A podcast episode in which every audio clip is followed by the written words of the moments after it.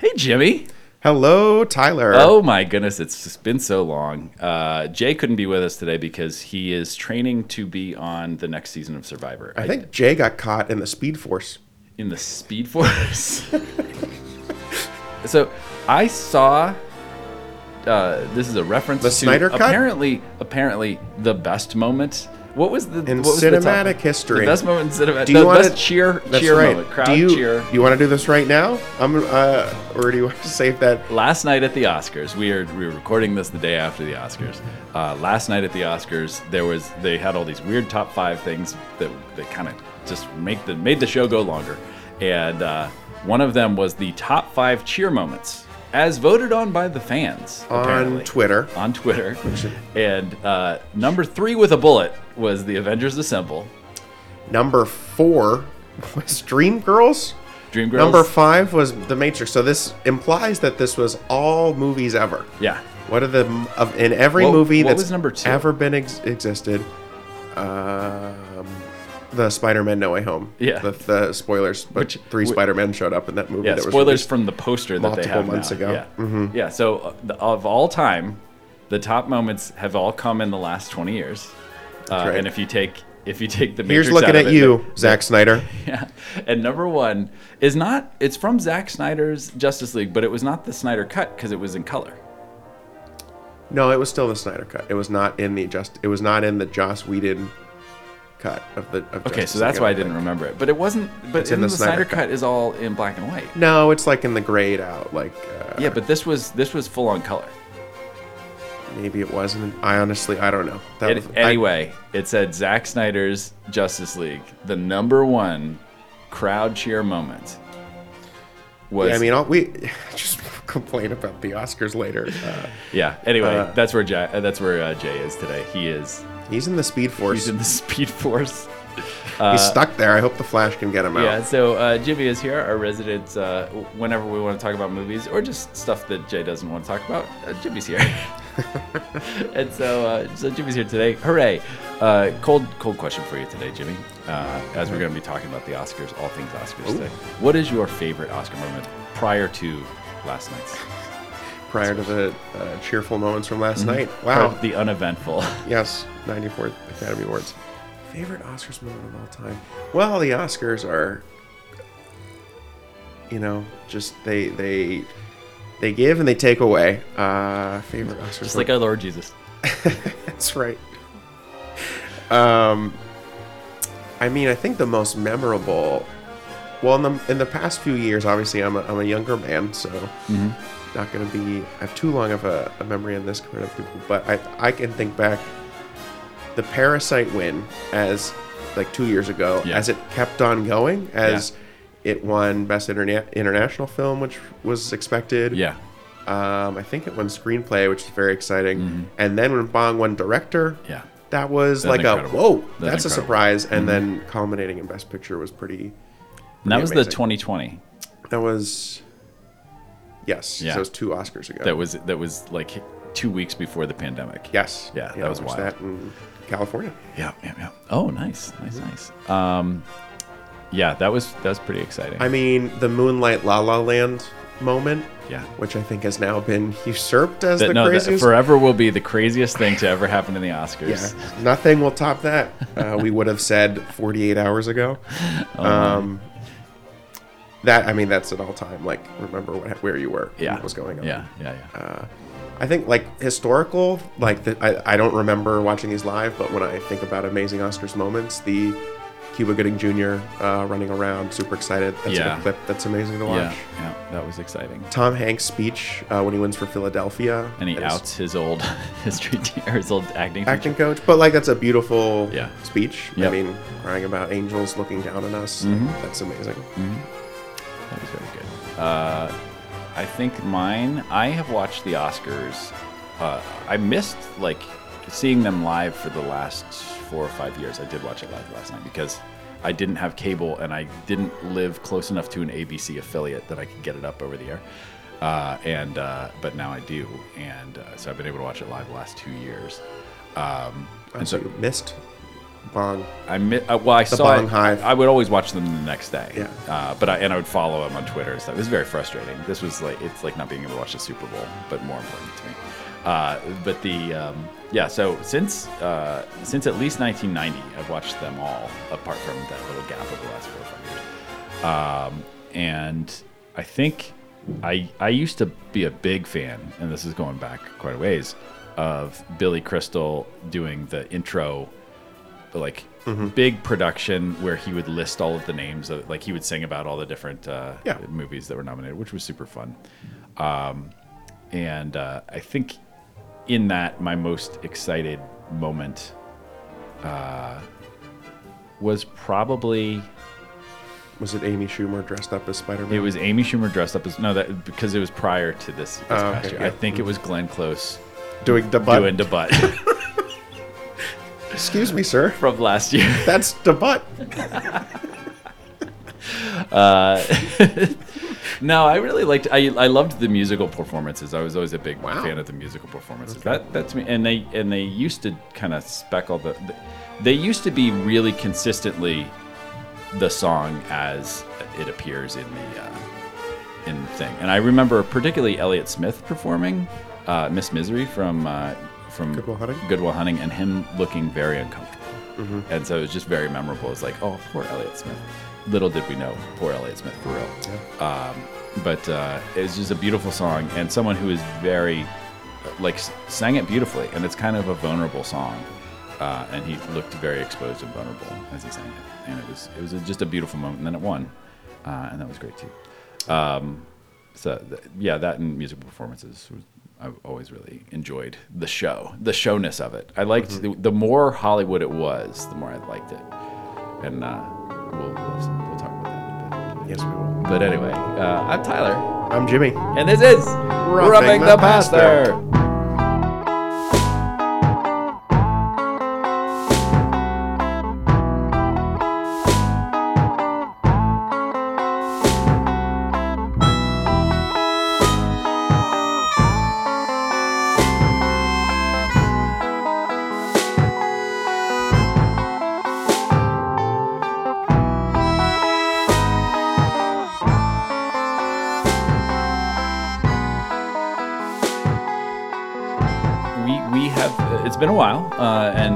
Yeah uh, it has been a while uh, largely uh, Jay and I have, uh, have tricky schedules uh, and we we keep trying to get together to record stuff but uh, it's been hard to get together uh, and in in the midst of that um, uh, my main man Jimmy has become literally a pastor in, in- That in- is not true. In the youth that is pastor sense. quite literally in the youth pastor not sense, true. you are employed as a youth pastor. I am employed as a director of youth, Sure, we liberally use the word youth pastor though to mean non not folks. ordained. Yep. Uh, You're not employed by a pastor. church. I'm employed by a church. as a youth pastor. so this we'll has been. We'll take it. roughing the director of youth.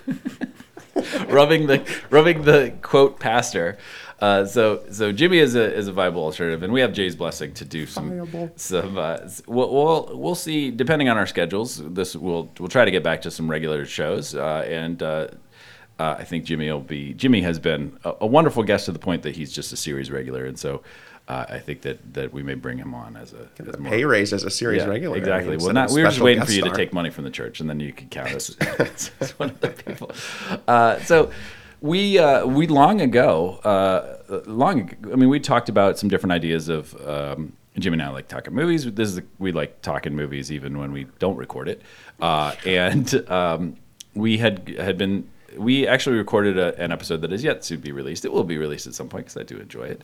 Uh, Are you sure? It's, it's a little seasonally inappropriate at this point. so I Mr. might- Editor? might just hold on to it. There you it's go. the movie episodes take a while to edit. Uh, this one Mm-hmm. probably less so. I think I'll include less clips and stuff of this, but um, because we had so many clips, the the movie episodes take a while. Things have been busy. Uh, it's it's a very busy time uh, in the church as we are trying to re-enter into what we used to be while still holding on to what we have been. So we aren't really taking anything away. We're just adding things, uh, which makes it very interesting. So. Um, Anyway, uh, we're here today to talk about the theology of the Oscars 2021. Got to keep the title. yep, yep, yep. Uh, the 94th Oscars, yeah? It was the 94th Academy So, Awards. so we are only six years away from the 100th. I can't wait till they have They're a gonna, they're gonna lose their minds. 14, 14 year reunion of, uh, you know, Iron Man 2, Oh yeah, you know, whatever. Uh, I can't wait. there will be an, a Marvel MCU uh, retrospective as they did today.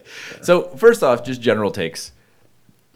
Jimmy, you you're a fan of the Oscars, fan of the Academy Oh, Awards. I, I, it is my, maybe the, my favorite event of the year. Um, so from a more than culture. Super Bowl, more than NBA Finals. I think more than the Super Bowl, depending on who's playing in the NBA Finals. Uh, probably though, Yeah, you know that might be the closest comparison in my life. But yeah, I mean the Oscars, I uh, like half my life uh, and ha- or half my uh, conversations with friends and thoughts and podcast listening and article reading and and free time is spent uh, thinking about thinking too much about this silly award show that is mostly meaningless uh, and also means a lot. yeah.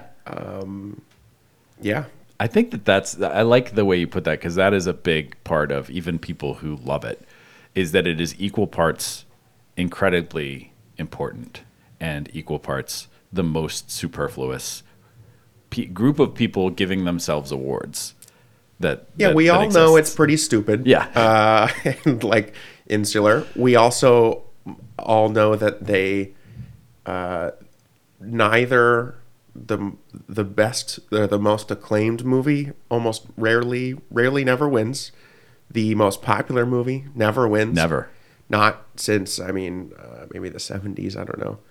Um, yeah I don't maybe Rocky. I don't know. Rocky was pretty. yeah I was gonna say popular. Jaws but that wasn't Jaws nominated didn't win. oh for po- you know, Yeah, I mean, probably you Rocky. can go Rocky was back. the- probably I the mean, I most- mean, before. I mean, I'm sure you can start going back. Like Lawrence of Arabia, I think Yeah. was making lots of money. Like Yeah. uh, Ben Hur. I mean, all those sort of West Side Story. Sing the It'd I be mean, they were interesting they to were very popular. movies. I mean, there also just were a lot less movies. So Yeah. it wasn't like I bet Rocky was probably the highest grossing Best Picture winner per like Titanic. Uh, oh yeah, Titanic won. Titanic. Was definitely. That's it. the that's the, that was really the, that's the last one yeah, probably. Yeah, But so yeah, so like we all understand that this doesn't actually capture what the majority of Americans, especially the majority of people in the world, uh, like, and it normally does not capture uh, what we think is what most people who watch and have a critical eye towards uh, films, uh, capital F films. Uh, Wait, you're talking films? Like we the- talking Like? The Godfather. Citizen. Kane. Have you ever heard of it? Stanley Kubrick never won an Oscar. Um, yeah, so that's why. But on the other hand, I think this is. I continue to care a lot, uh, both because it's fun to care about stupid things. That's why I care about sports. That's why I care about music and like not stupid, but just like sort of silly things Yeah. that we do in our free time. Like it's fun. It's fun to debate Art. yeah, art and, and Art and things. game, yeah. And the other thing is that uh, a lot. I mean, a lot of people in my life who don't have the free time to watch. I think it's like sixty-four movies. Is how many movies I watched last year. Wow. Uh, They like when the Oscar nominations happen, people like watch the movies. Like I had like ti you watched all of the movies yeah. that were nominated for Best Picture at Yeah. least. Yep. To prepare for the Oscars. Yeah. My mother, why, like people's parents are like, oh, like I haven't heard of these films. Like I guess I have to start watching a couple. Oh, nice. Uh, people. Jana watched them all? Jan- oh yeah, Jana watched them. All. Oh, all. nice, nice. Uh, she did not get uh, that uh, drive my car. Did not get the three-hour Japanese. so she watched them all except for she didn't watch them all. yes. Okay. Mhm. Okay. She watched uh, more Best Actress films than you did. That's for sure. I watched zero of the best That's right. actress. She films. did, she is five for five in Best Actress films. So, um, but like I mean, I we I went to an Oscars viewing party last night with my friends. There Oh, were nice. Ten. Oh, nice. 10 of us there, maybe Nice, more, nice, maybe nice, 12 nice. at one I've point. I mean, never been to an Oscar party. yeah, I mean, a lot of my friends dressed up. Uh, I thought that was a little silly for being there for eight hours, Yeah. but it's fun. Like, it's fun to dress Eight up. I hours. We started at four. We did uh, Oscar shorts for a couple, you know, uh, Oh, we watched them.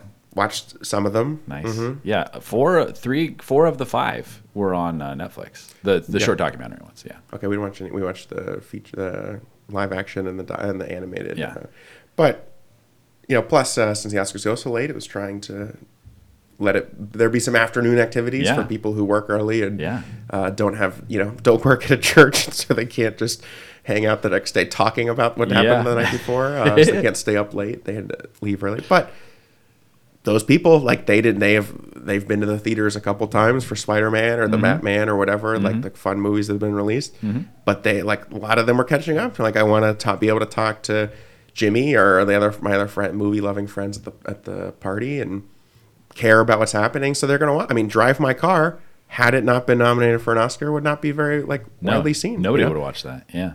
you know uh so like the oscars are important in like they have their taste influences what films people watch Yeah. like you know uh some of my favorite movies last year were not nominated for oscars nobody's going to see um Titane or Shiva Baby or Passing.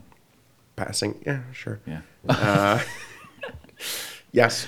Uh, so I don't know. The Oscars are important because they like they do influence what people watch or what films like stay relevant and stay in people's consciousness, and they're incredibly silly because it's an award show. Uh, Well, it tr- it tries to create a seemingly objective truth Mm-hmm. out of a subjective art form. yeah.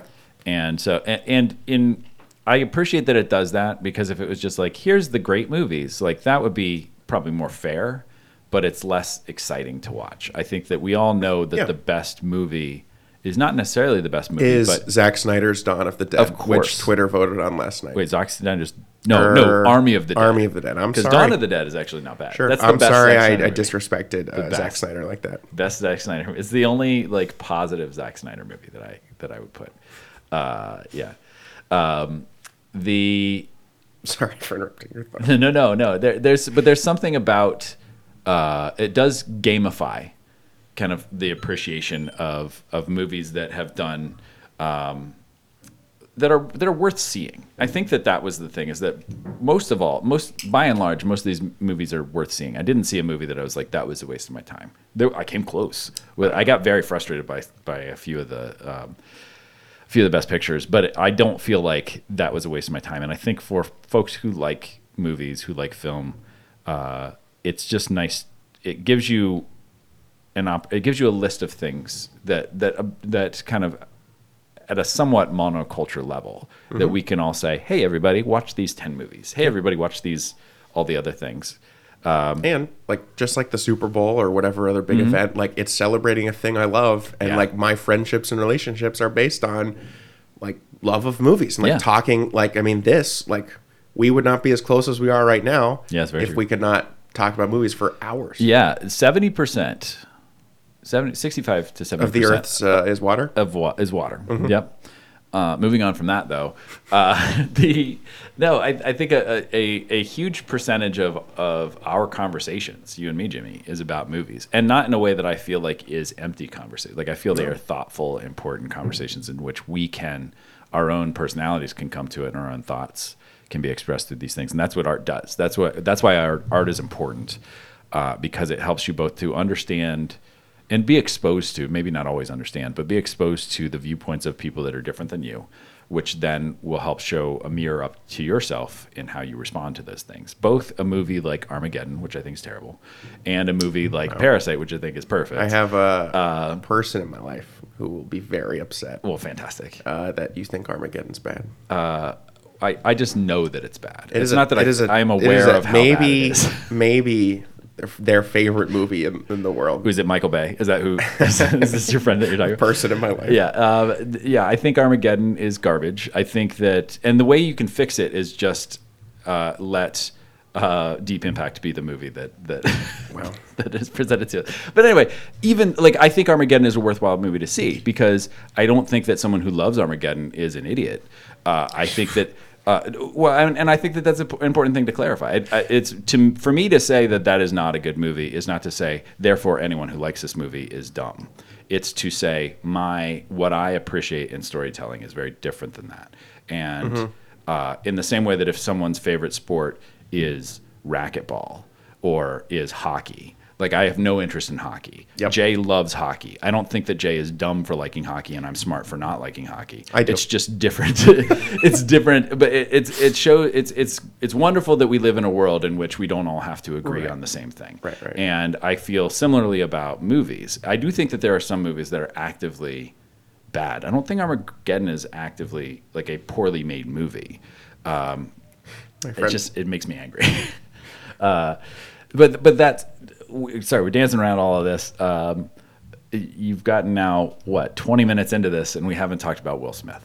Uh, so I do think it, it before we or really any of the movies yeah yeah yeah. or the Oscars so so night. briefly in I- classic Us and Roughing the Pastor. yeah, yeah, yeah. I think so. We'll go. We're, what we're going to do is we're going to spend some time with kind of going through the ten pictures for nominations, and then uh, uh, that were nominated for Best Picture, and then we'll kind of talk around some other like the big nominations and stuff. Try to do it in a somewhat focused way.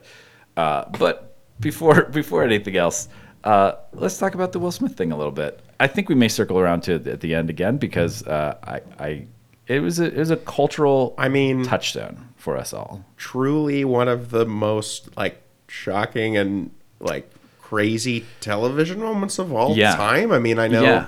there's a tendency to overreact and over uh, place things that, in, that happened recently Yeah, in, the in the long history recency of bias. thing. Yes, but like, I mean, I think that's the craziest Oscars moment Of I all the people to do it as well, like Yeah, that. Well, yeah, I mean that's uh I don't know. I mean, uh how many takes I have or uh, thoughts really except on the incident uh except for the fact that like Will Smith is is like one of the most successful Yeah. people to ever win an Oscar. Yeah. I mean like Oh yeah, not many the biggest movie star, blockbuster probably. movie yeah. stars win Oscars. Yeah, his his global box office cumulative is probably the highest of any. Yeah, Oscar It really might. time. It really might be. Yeah. yeah, and like he's one of the most beloved actors and people out there. One of the most famous people to win. Yeah, and this should have been. affable is a word that I think fits very well into like if this had been a Daniel Day Lewis or a Sean Penn or someone who has a reputation for being very volatile, uh, we may not. It would have been unexpected, but we'd have been like, well, of course, like the, that guy's just a Sure. like a, a ball of fury to begin with. Um, so in just a night that should that should have been a, a celebration and a culmination of an amazing career. Um, Would have. I mean, he's he's the fifth black man to win this award. It's, Yeah. it's not a very long history. The year after uh, the Chadwick Boseman debacle. Oh man, Um, and let's let's just never forget how insane that last Oh, Academy yeah. Awards was. yeah. Um, like this Well, was and an, the Daniel Kaluuya debacle in the sense that that wasn't a supporting role. That was a lead oh role. sure. I mean, Yeah. but well, yeah. I mean, uh, category fraud, and I mean, that wasn't a debacle. That was just yeah, it's just stupid.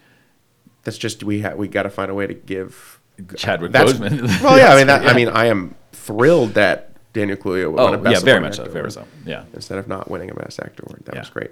Uh, but so it, it I'm sad that now this is what people are gonna have to talk about and and, Yeah. and think about. I mean, this is what we will all remember this moment by forever. Well, and another thing that was saying too is not only was this a great time for us to to celebrate Will Smith and what he's done for movies, not just in terms of his like powerhouse acting roles, of which there are many. There are several he should have won for, Sure. uh, and several he wasn't nominated for that he should have been nominated for. Uh, but uh, also just him as a movie star, him as a as uh, a success story in so many ways, but also the celebration of '90s hip hop. Like we had. Questlove won an Oscar. We had D Nice was the DJ of the thing. We had um, uh, Beyonce uh, and um, Reba McEntire. Reba McEntire, like pinnacles of the hip hop community. That's right. Uh, really taking DJ Khaled. DJ Khaled was there for some reason. Like there was a lot of uh, a lot of opportunities for this to be um, a celebration of some some really kind of important uh, uh, figures in '90s hip hop, and that is not even a little part of the story uh, today. Did, have you seen the video of him dancing to "Get Jiggy with It" at a Yep. party afterwards? Yep. it's amazing. Okay, so um, very briefly, because hopefully you all know what we're talking about, but but really quickly, in the middle of the show, or like kind of right before the end of the show, like two hours into a three-hour show, Two hours into a three-hour and forty-minute show. yeah, Uh, so kind of in the middle of it, Uh, more in the middle of it than I think a lot of reports say. So uh, Chris Rock comes out because they don't know how to have hosts anymore, and uh, he Well, to present an award. I mean, to present an award, but he, was a does a little a little bit like he's Well, they- working the crowd a little well, bit. yeah, that's what all presenters kind of. Uh, do. You, I mean, if there's two of them, they do a little scripted. yeah. Like but Chris Rock, who has hosted, I think three times. He clearly came out and was riffing. He was a host all of a sudden. Yeah. He was holding court, as Chris Rock does. And Chris Rock, as kind of all the hosts in recent years, have been, they're all kind of like snarky insult comic guys. Um, and Well, the Oscar, yeah, I mean, Yeah. the Oscars have not had a host in uh, like four years. yeah, but I mean, of the recent hosts, when they have had hosts, because it's been Jimmy Kimmel, it's been uh, Seth MacFarlane, who was terrible. Um, and Chris Rock, Rock did it for a while, uh, and then Ricky Gervais did the Golden Globes, which was really just like Yeah. he. I mean, Tina Fey and Amy Poehler hosted the Golden. Globes, uh, like Sandra But even Oh, then, the, the, Samberg. a lot of the energy of the hosts in the It's last often 15 a roast is roast. theme. Yeah. Yeah. And so Chris Rock comes out with that roast energy. Mm-hmm. And he says something to Javier. Bardem and Penelope Cruz, which is Did not remember Penelope Cruz's name. Just said Javier Bardem, your wife. Oh. uh, which I just Whoops. got something. You know. Uh, so, okay, sure. Yeah, on, on brand with how this is going to go. Uh, and so then he he makes the comment about Jada Pinkett Smith, who has a shaved head. Um, he says, "Jada, I love you. Can't wait for GI Jane 2." Now, one, that's a uh, a semi-popular movie from the mid '90s that that that's a deep cut, not a funny mean, joke on really any level. Well, just mostly known as Demi Moore shaved her head for Demi that. Moore shaved her and so, head. And so That's the joke? Recognize, yeah, that's the joke. Uh, it is as funny as we are recognizing it right now. Maybe even less funny than that. Um, and but it's a non. It's kind of a, just a lame joke that hey Jada, your head is shaved.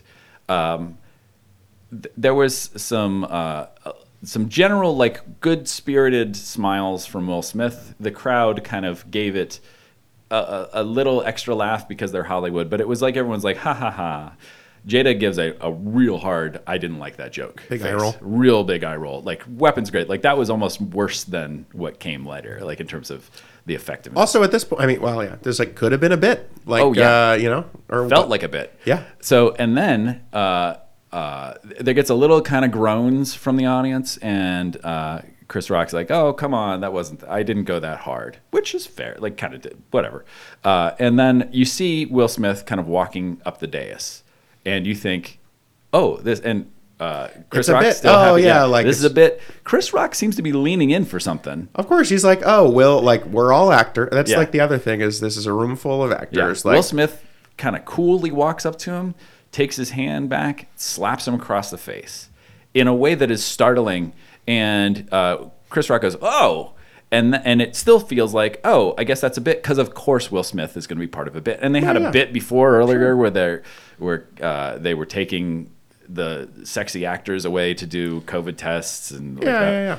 yeah there are lots of bits so many bits Tyler loves bits. I mean, he said he loves Oh, yeah, bits and musical. I wish they didn't guests. do any of the awards. I That's wish they just did bits. pure bits. this is terrible. I hate that.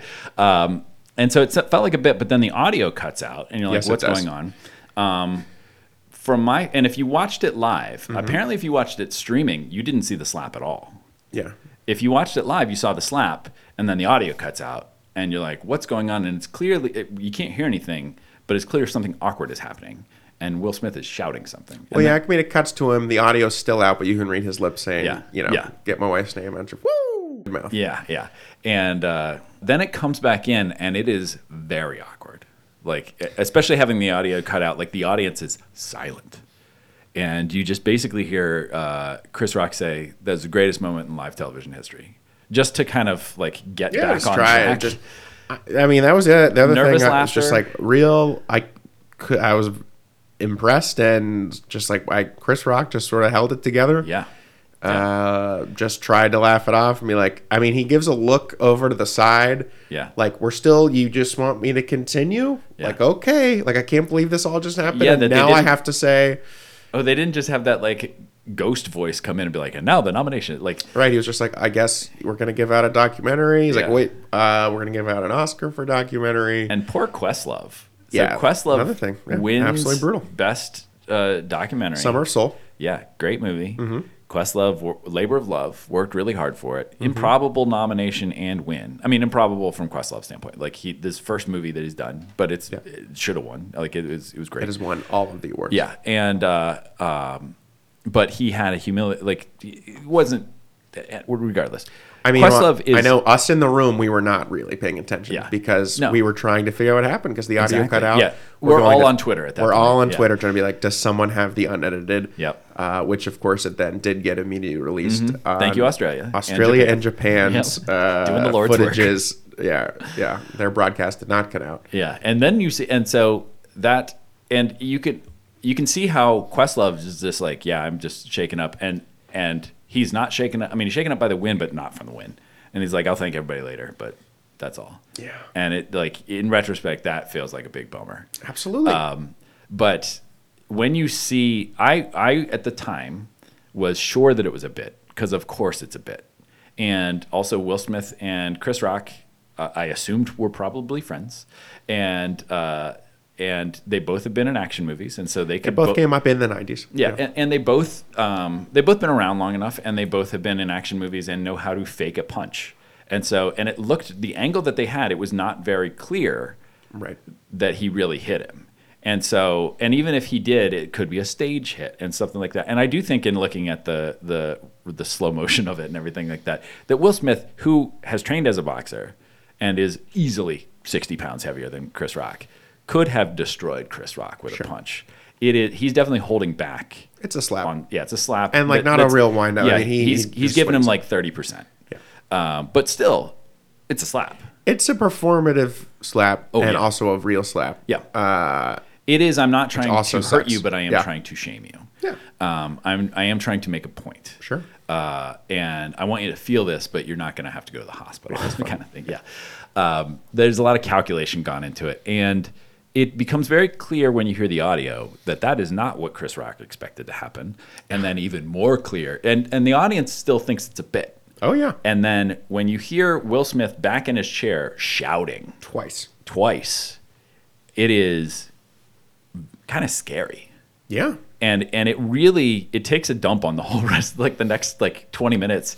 And that to me never before has the Oscars seemed so pointless as it did in the 10 minutes following that. And it was it was a real big wet blanket, like it was a real big uh uh, it it It was such real and raw emotion. Yeah. Expressed by people. By, Yeah. by I mean, you know, they were not stars anymore. They were Yeah. human beings. And the feelings of these human beings that we take for granted were all real and valid. And that was a little much Yeah. for all of the Oscar audience and especially everyone in the room. yes. So that happened. And then we see later, here's some interesting thing. Like the commercial it got to commercial after that. And in the commercial break there is some footage It's of, fascinating. of uh, one of one of our best. Yeah. Denzel Washington, uh, who also nominated for Best Actor, also deserved Best Actor, perhaps even more. Um, the I like that performance better than the King Richard performance, but uh, whatever. Uh, the um, Denzel goes up to Will uh, and says, and Will says this later in his in his acceptance speech because spoiler, Will, Will wins. Uh, he says, uh, uh, kind of comforts him, talks to Jada. Well, him and yeah, well, so the the footage is is off to the side. Denzel and Tyler Perry Mm-hmm. are both talking to Will, uh, and then like just you know clearly just cal- talking through, calming him down. I mean, just uh, in just this is all so insane. Just that this is happening still, and that we like Mm-hmm. See this. Yeah, I mean, we'll goes back down. Bradley Cooper. Bradley Cooper comes up uh, and talks to him. about him about being in the shallows. Like That's right.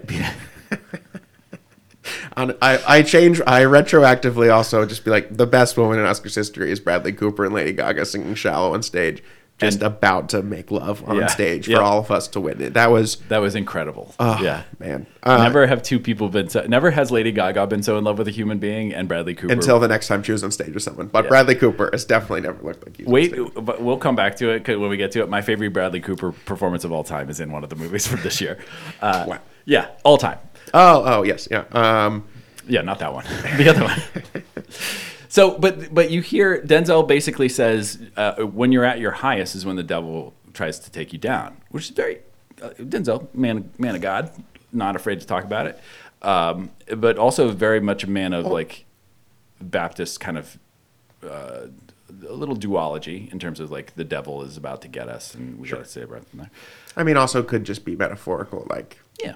You're on top, like Absolutely. Yeah. Absolutely. But like being a human, like that's so Yeah. you see in that moment that it's not some like it's not so like and his publicist does come up to him right at the end of the Oh, break too and you see that. And that's that's where the publicist part is. Well, and when they cut back to the show, Denzel is still there with yeah, Jada, down with kneeling. Jada. Putting his arm around her, like talking Yeah. to her, being real real real uh, and, and arm around in a welcoming way, not in a Oh, like paternalistic way. Like uh, just a he had being a real human being to these real human beings. And it's it's it, it is we part of the cinema with our stars is that we want them to be performers. And Mm-hmm. when they are human we don't really know how to deal with that. Yeah, um, and the, i mean the all i could think of when will smith went up there all i could think about was how beyonce had one of the greatest videos of all time and it, it like that it's a very different thing but that's that's the last time that i felt this kind of nervousness is when kanye what was it 2009 when was that? Yeah. uh, kanye went up on stage and interrupted taylor swift. We talked about this in the taylor swift episode. Uh, and it seemed very um, i didn't disagree with it at the time uh, in the same way that i didn't disagree with uh, chris rock's joke being appropriate because uh, it turned i mean it was both known and unknown to many people that uh, Jada Pinkett Smith has her head shaved because she has alopecia, which is a chronic uh, disease. Kind of, I mean, yes, it's a disease. It's you don't die from it, but it means you lose your, your hair. Like it's a Yeah. it's a problem, and it, it and it's painful, and it can it's not it's not. And she- apparently she's been open, Mm-hmm. uh, start, uh, you know, sharing videos and stuff, talking about how she's been struggling with it. Just you know, So not quite the same, but it would be similar to someone who who didn't have hair because of cancer treatment or something Yeah. like that, and making fun of that. We would we would see that as like, no, that's too far. Uh, alopecia is a little less of a like you don't die from it, but but Sure. still it's known. Whether or not Chris Rock knew about it, who cares? you would have to assume he Yeah, did yeah. didn't know about it, Yeah. uh, or else he would have made the joke. I don't know, but uh, that was uh, yeah. I mean, I think so that the the slap uh, coming back to ABC this fall um, happened. All I can think of was Zachary Quinto the whole time. that was on NBC, wasn't it? I it? think it wasn't. NBC. Oh, what a terrible show. was We're, TV we're referencing called something The that Slap. only Jimmy and I remember. it was an entire. It was about a guy slapping a kid at a. cookout. Yeah, it was like you know uh, a, a sitcom on NBC, or I guess not a sitcom, No, it was a but a, drama. show on NBC with a bunch of families, you know, in a backyard, and then you know a dad slaps another person's child, not his child, and Yeah. all of the family reacts, Yeah, and it's a big. and it was like a. I couldn't tell if it was a miniseries. I have no idea. It was stupid. I, but it was not. It was the greatest like two minute trailer you Oh, just they- and they- stumble upon. I think it was during Sunday Night Football. It was yeah. It was like during the Super Bowl. I think they kept talking it's about amazing. it. Amazing. There was a great uh, um, spoof of it by like some uh, Australian comedy thing where a guy goes and he slaps a kid and then he just proceeds to slap every single person. it is really funny. Cops show up. He's slapping cops. he slaps like fifty people. It's really funny. But but the Oscars, the great. I mean, so the that happens, the the incident or whatever happens, and we don't really know what's going to happen. Uh, Diddy comes out next to introduce the Godfather, Again, which is yeah. uh, uh, just the and, and he's the only one who says anything about it. Anthony Hopkins says something later. Uh, Amy To Schumer say, way to go, way Yeah. to go, Will Smith. That's great. I think he was start. Well, that was like maybe the highlight of the night is 90 year old Anthony Hopkins and just be like, I think Will Smith said it all. Yeah. After Will Smith maybe having the longest uh, speech of all time. No, it was six minutes. There was, there was longer than that. I don't think so. Oh, okay. Um, They aren't. but there's like a 45 minutes after the slap before Will Smith wins, and you everyone. I mean, it is obviously there's always up there's always an upset at the Oscar, which we'll also get to, uh, but everyone is waiting. Well, it is widely as presumed that Will Smith will win for Best Actor. Yeah. and so the rest of the show is really I'm just like. What is that speech going to Yeah. be like? We're going to let him go up there and or speak? Like, even like, are they gonna like pull him out of the audience Yeah, and I then mean- just have someone accept it on nope, he's still sitting there. Uh, like Serena could accept it or something like because the Williams family is Sure. there. like anyone could have accepted it on his behalf. uh, but also, but and they just decided to roll with it, and he wins and goes up and gives this speech that is very emotional. It's very clear. I think he, he I mean, he makes a weird comparison to, to Richard Williams, the uh, the father of Serena Venus, Venus Williams, who Yep. he played in this movie. Yep. Um, called King Richard. That's the, the movie he won for, the role he won for. Uh, sort of talks about defending his family. He uh, doesn't really acknowledge other than that. He's crying. It's very weird. It's just clearly a person who's vulnerable Yeah. and feeling things, and He I think clearly to the- realizes that he that was wrong or that was wrong, and that that uh, like will tarnish this win. Like, will Yeah. like now this is what the night's about, and Yeah. this moment, which and Oscar campaigning, uh, which I'd also love to talk about, is like a six month to a year process Yeah. of like to win Oscars and most award shows. It's political. It requires a lot of being out and like likable. Yeah. And uh, campaigning in maybe dirty ways, like there used to be in the nine, in probably throughout all of Hollywood history, but like uh, it used to be sort of a dirty business uh, involving money. I mean, I think now it's a little more just like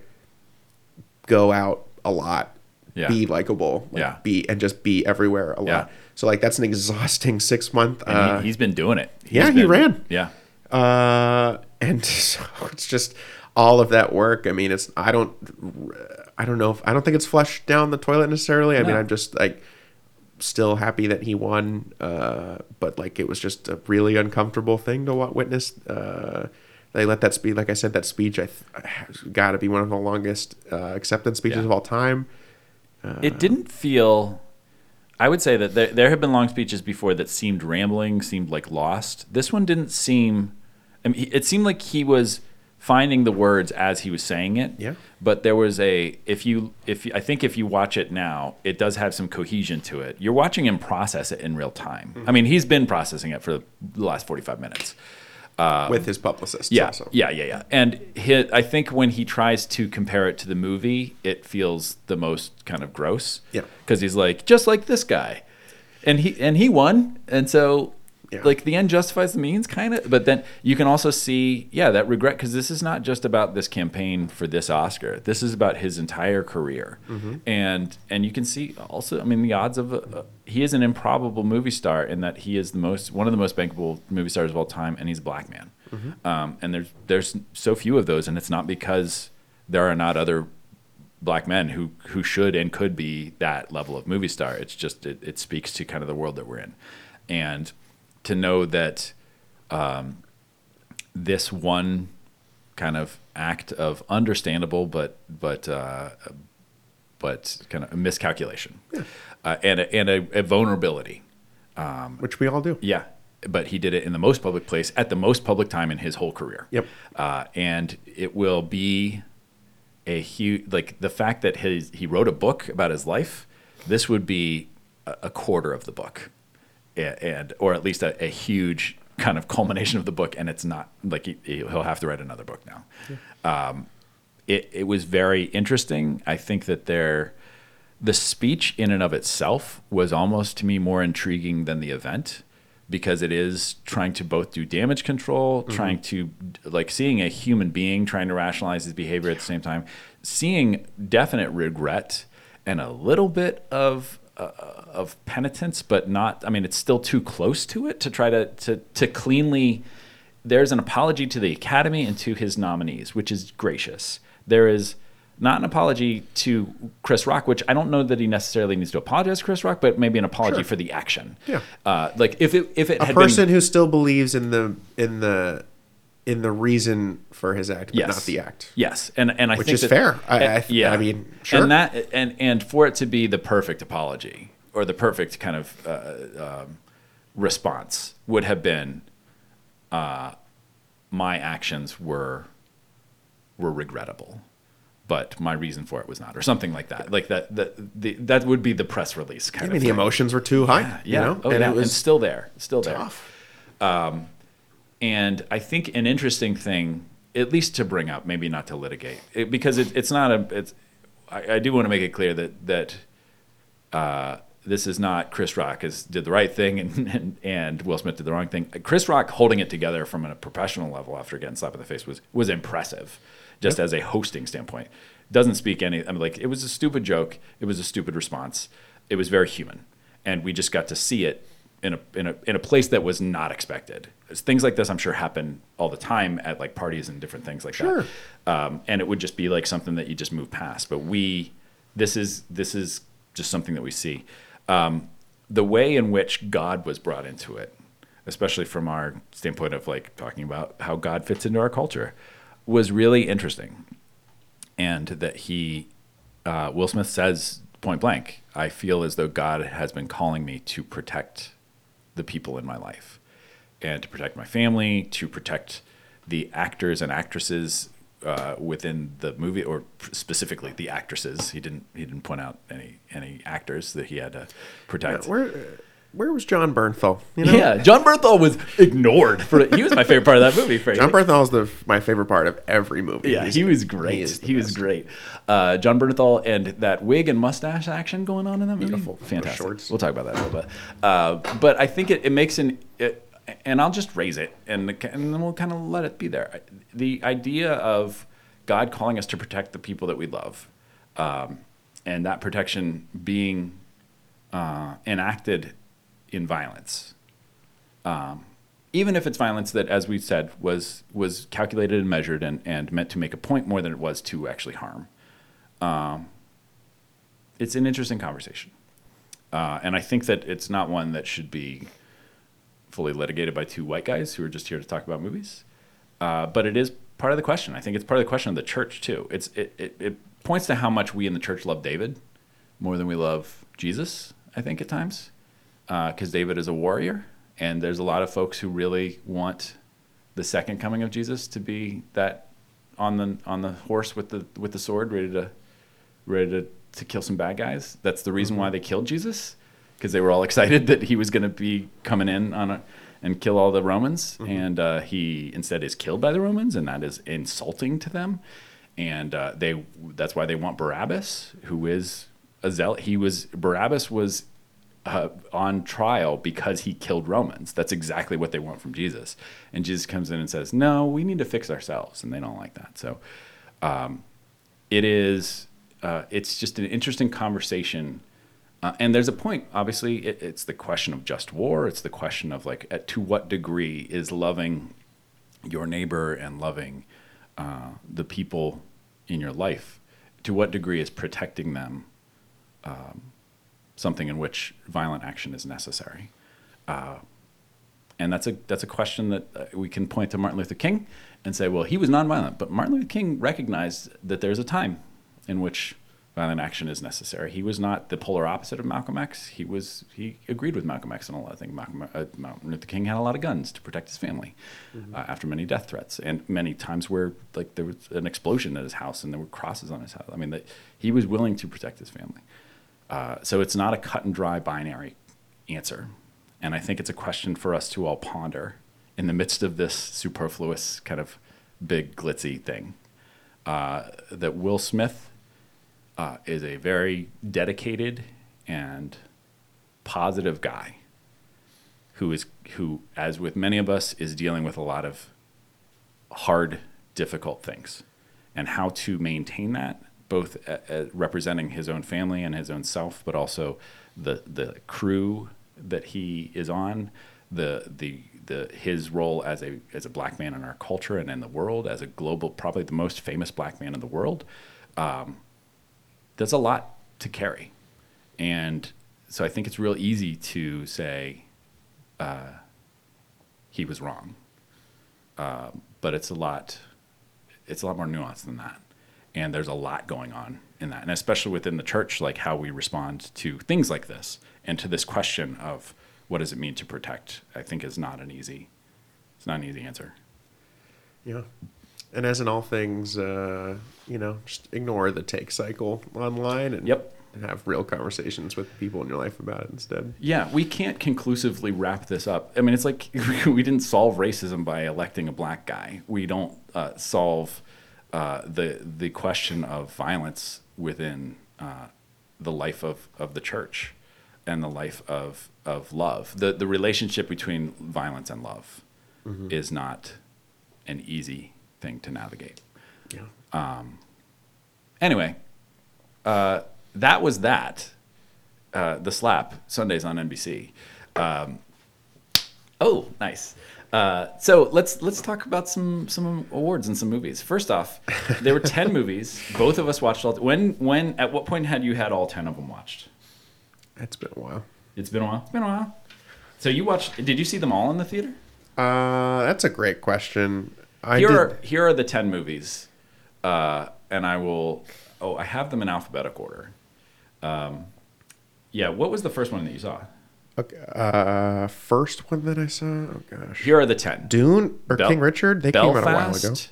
Coda, Don't Look Up, Drive My Car, Dune, King Richard, Licorice Pizza, Nightmare Alley, The Power of the Dog, West Side Story. I saw every single one of those movies in a theater except for the winner of Best Picture, Coda. Oh, my was not released in theaters because it's an Apple TV Plus movie. It was in theaters in New York and Los Angeles. If you tried hard enough, That's true. That's a fair point. seen it. You I was very close to driving to New York uh, for Licorice Pizza Really? because it was out for a full month in New York and LA before it came here. Nice, nice, nice.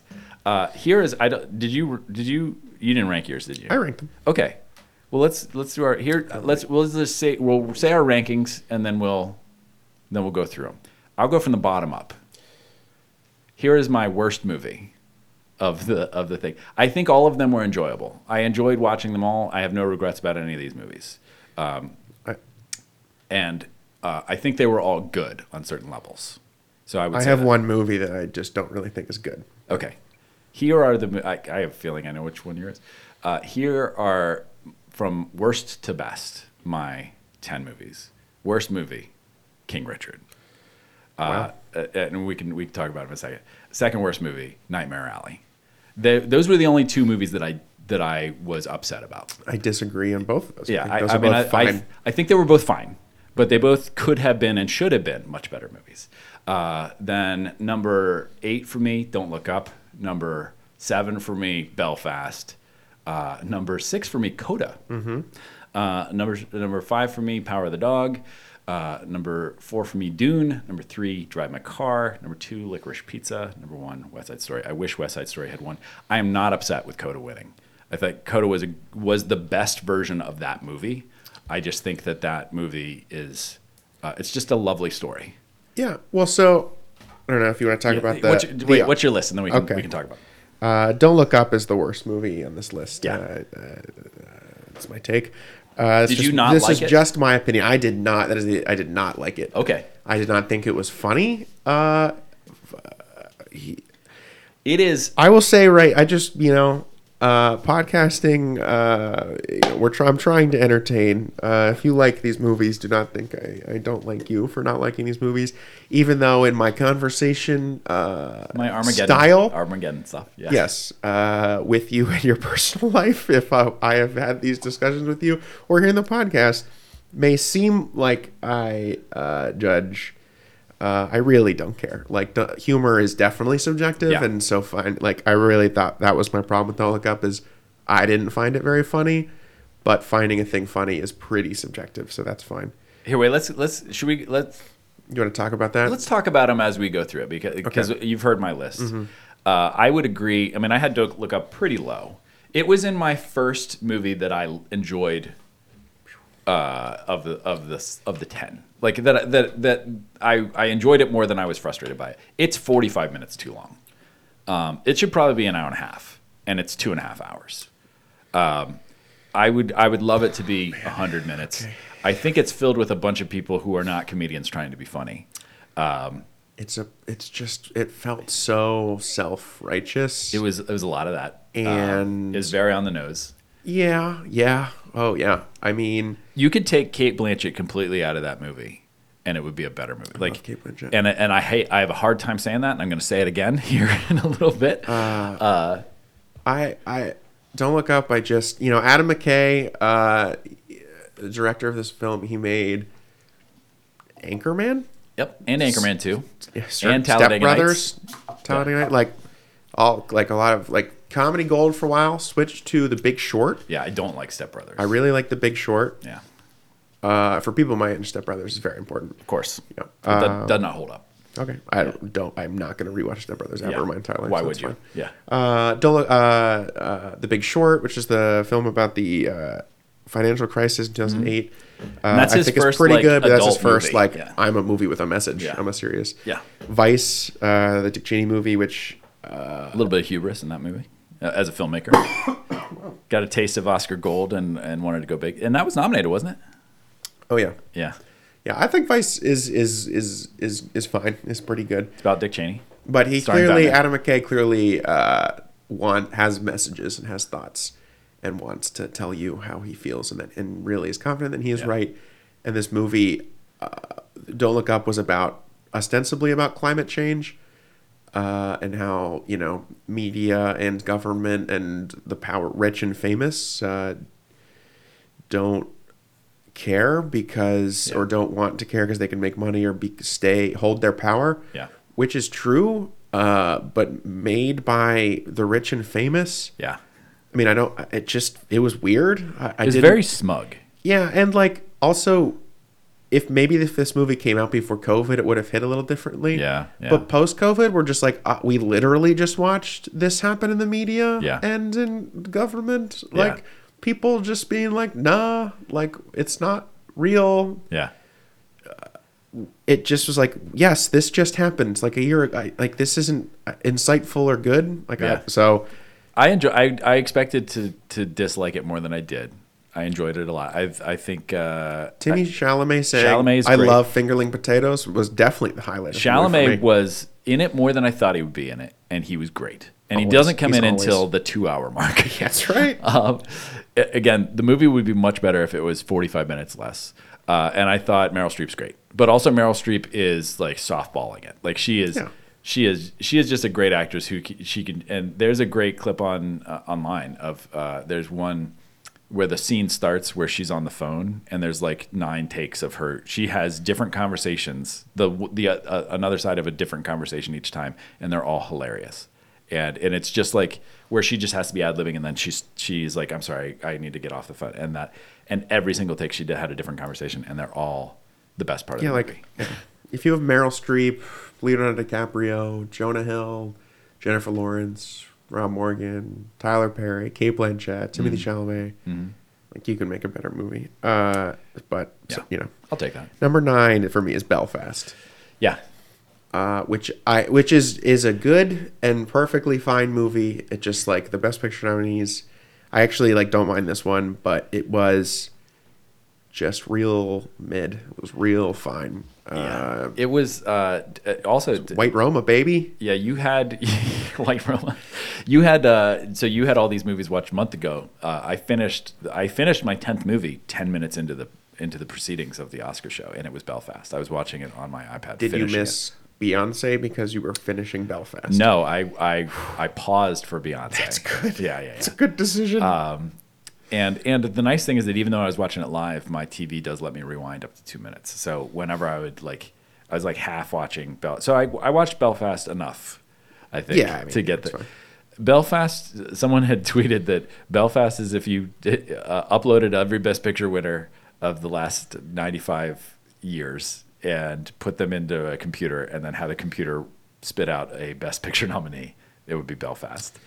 Uh, I think what I liked Belfast was it was beautiful, and I think this of Kenneth a- as a director. He was a theatrical director, like a theater director before. Yes. and it feels incredibly staged. Every shot is incredibly deliberate. I think the visuals of the movie are very impressive and beautiful, and they're telling a very different story. They're very different tone than what this story is. The story Yeah. is cute about a serious thing, Mm-hmm. and it doesn't quite do the serious very well. It does the cute really well. The The visual style of it is a different movie altogether. Like eh, there's a lot of deep focus, a lot of an, an, anamorphic lens shots, a lot of really like clever staging. It feels very like it's almost like like the trial, the the uh, the Citizen Kane movie or the the Orson Welles movie that's like real lots of Dutch angles and weird like shots through windows and like real far like camera in corner like real Pulling out his film school bag well, over and- here. But He's it's also like that's, that's what it felt like Kenneth Branagh was doing. It was like I love film, and so Oh, I'm yeah, gonna I mean, make a definitely film. going for it. Yeah. But it, I think it underserves or overserves the the story because it's just a cute little story about this kid in a tricky time. It's Angela's playing Ashes. Van Morrison It's Brooklyn constantly. And Van Morrison like in weird time, like very kind of like happy stuff. Also, the, Great. Like Van Morrison makes you feel good. Like uh, his Yeah. music, not, uh, but like, you know, like, okay, sure. Like, that's always going to be. and the the the lady from Outlander and the guy from Fifty Fifty Shades Shades, of of Grey are beautiful. the most much- beautiful Yeah. Irish people I've ever seen in my entire life. Holy smokes. Yeah, I mean, I was like Jamie and- Dornan singing "Everlasting Love" and dancing with her. Like that's Yeah. amazing. Like and that's Ciarán Hinds and, and Judy, Judi Dench. Dench. being the most British grandparents uh, or or Irish grandparents, UK grandparents that you're ever going to see. They're and they're just like showing up and doing the work. I mean, they they are Meryl Streep showing up and just like, yeah, give me put give me a thing, I'll be yeah. I'll be It's very sweet, lovable. Uh, it's very nice. Wasn't exactly for me, but that's okay. I mean, I think uh, a lot of older uh, white people are gonna love that. yeah, So, it's fine. yeah. Shouldn't have won best screenplay. Won best screenplay. Oh, I- I- shouldn't have won. I'm happy it Don't Look Up didn't win Best Screenplay, Yeah. but but uh, I like the Kenneth Branagh Oscars. too. uh, Kenneth Branagh's he's fine. well, And Paul never won an Thomas Anderson has never won an Oscar. Kenneth Branagh never won an Oscar. Yep. Uh, number eight uh, is King Richard. Okay, okay. That was my worst movie. Yeah, I like King Richard. I had a good time watching it. I really did enjoy Will Smith's performance. Yeah, Uh, he's great. yeah. Um, I thought the two girls who played the Williams sisters were incredible. Aunjanue Ellis is the mother. Mm. It's great. Had a very good, I think, very important scene late in that film. Uh, like talking to him in the kitchen was just like, okay, well, it's hmm She was great. this scene was important and then had to happen. Like that was good. I and as as aforementioned, like Jon Bernthal's amazing. he's fantastic. Um, and I love tennis, and I thought like I, I really have watched a lot of tennis in my Yeah. life. Uh, Very little tennis in this movie. no, but they handled it well. I mean, there's Okay. a lot of training tennis. I mean, like what do Yeah. you you know? Well, I think it's my thing. Uh, again, too long. Movies don't need to be over two hours unless they have to be, and this one half hour too long easily. I think also, uh, and I think I maybe even texted you this. The last two minutes of the movie are title cards telling you about Serena and Venus and how awesome they are. I want to see that movie. Uh, and and And I, it doesn't have anything to do though with the quality of King Richard. It does only in that I think that this is of the Williams family, he's the least interesting person. Uh, and I think that the movie is about him, and as a character and in real life, there is very little growth in Richard Williams. And so, if you're going to have the movie be about a character who doesn't grow, that's a problem. The wife grows, the the kids grow, everyone around him grows. Like the wife, there's the best scene in the movie is where she has agency and she says, "I would, I'm not here for you. I'm here for them." And that to me is compelling. And it also, I think the problem is that we want, uh, when you do a biopic, that you want a movie level of growth and understanding. And this guy kind of didn't have it. And some of the more intriguing parts about his personality, they gloss past real fast. Well, like yeah. all the failed businesses and the fact that he has these other kids and like mm-hmm. his failings, like they just kind of move past that, which is a different movie. Yeah. But I, I'm a little more interested in that, which basically the theme of the movie is he was real, he was sure his kids were going to be this and he worked them real hard and then they were. And he, and so, and everyone's like, you're a jerk. And he like objectively is. Um, but even like when he there's a scene where he leaves his kids because they were being really proud of themselves after they won a tournament he leaves them at a store Yeah. and his wife yells at him and he stops and they they get back in the car and there's that would have been a great time for him to realize maybe i'm pushing them a little too hard but nope I Like mean, that- there's something interesting about an inflexible person. Like, Maybe. like uh, i don't need to see it it wasn't a big hours. artistic achievement. It was my, Yeah. like my thirty fifth Yeah. favorite film of the year. Like I'm Yeah. just, but uh, it was a I, I didn't think it was. it was fine it was Yeah. fine I was it- enj- i enjoyed it i watched it on a, on a plane right. You Yeah. made it seem like you didn't even enjoy it, which I was of. I enjoyed all the movies. I enjoyed all ten Very of these good. movies. Yeah, Good. It just could have been better. I think the two that I marked as the as my la- least two favorite is that they had the potential, much like Don't Look Up, and I would, I mean Don't Look Up was my third least favorite. All of them had were were working with ingredients that should have made a better meal, and uh, and this one it, it's I mean a little like Training Day for Denzel in that it is. And we talked about amazing. Training Day is great, So but is that the best Denzel performance? Is that sick. Is that better than Malcolm so X? good. Well, no. No. But also, it's amazing. Yeah, I don't know. I think that this performance Sure, is really for all of them. great from Will Smith. I really wish he had won for Pursuit of Happiness. That is like a life changing performance, kind of. And to see, I also really just like, and and Training Day does have this. I love Training Day, so I'm gonna take that off the table. please, a different Uh, example. Yeah, yeah, yeah. uh, Leo winning for The Revenant. Sure, sure, sure. Um, I think that I when it's hard. I think as an actor, he did a great job, but I, I love when an actor is given the opportunity to show growth on screen, and and this character doesn't really allow you to do that very much because there's very little growth within this character. It's just like, see, I was right the whole time, and like that is less compelling to me.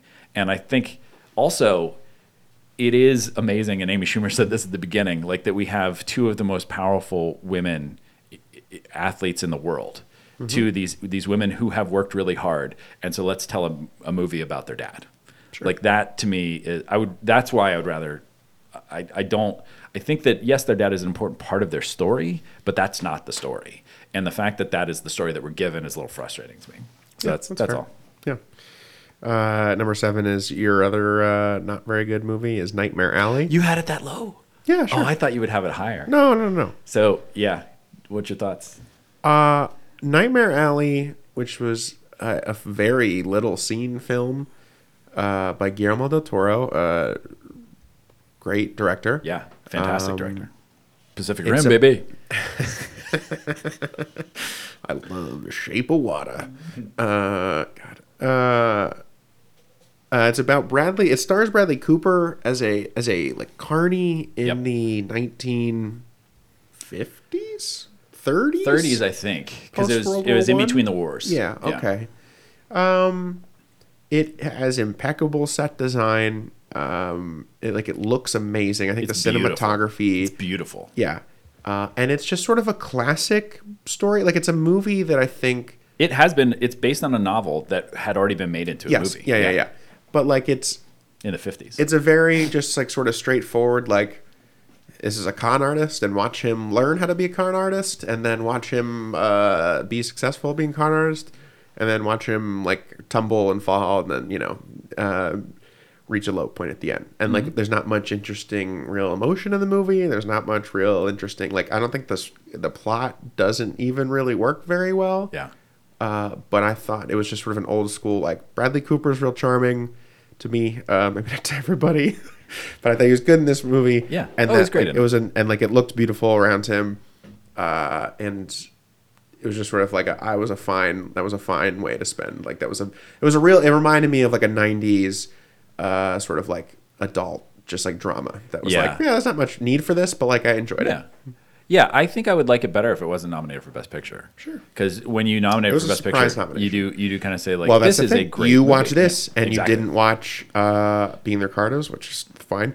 Or like, but Spencer, like Spencer, I Yeah, thought was I would- an I- amazing movie. I wanted to Um, watch Spencer or you- or The Lost Daughter. Oh, The Lost Daughter's uh, so good. Yeah. Um, the uh, yeah, my thing with it. This is the the best. The kind of what you were saying about Don't Look Up. Like every performance in this is actually really good. Uh, all of the actors are amazing. It's a beautiful movie. It's it's amazingly well shot. Uh, the cinematography is brilliant. Um, This is not what I said about Don't Look Up, but but but I mean, but but all, all of the ingredients, uh, everything Right, yeah, there, yeah. you have all of this stuff. The story is pointless, and I particularly was really frustrated by you have these uh, three really amazing actresses who have really antiquated, very stupid roles. Uh, Cate Blanchett, especially. Like there is no. This is a story about a I mean, man. it's a noir film, and Yeah. she's the femme fatale. I Yeah, mean, but this is you yeah, know. yeah. But like, the, you don't have to tell that story in the same way. Like, wouldn't it be interesting if we told a noir movie where the women had agency, Sure. or at least that their that their their agency wasn't just vindictive, like. Yeah.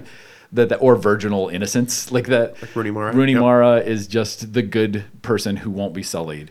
Uh, Cate Blanchett, in the end, is just someone who's vindictive and a survivor, and like that is not an interesting take that we have seen. Uh, we've seen that in all movies. Like it is a very much a throwback in the worst way. It's also exactly an hour too long. You could take out e- the entire first long. hour of the movie, and it would I not think the be- first hour is It's the best part. compelling. though. I think the first hour of the movie is the best part. Yeah, but then it starts over, yeah.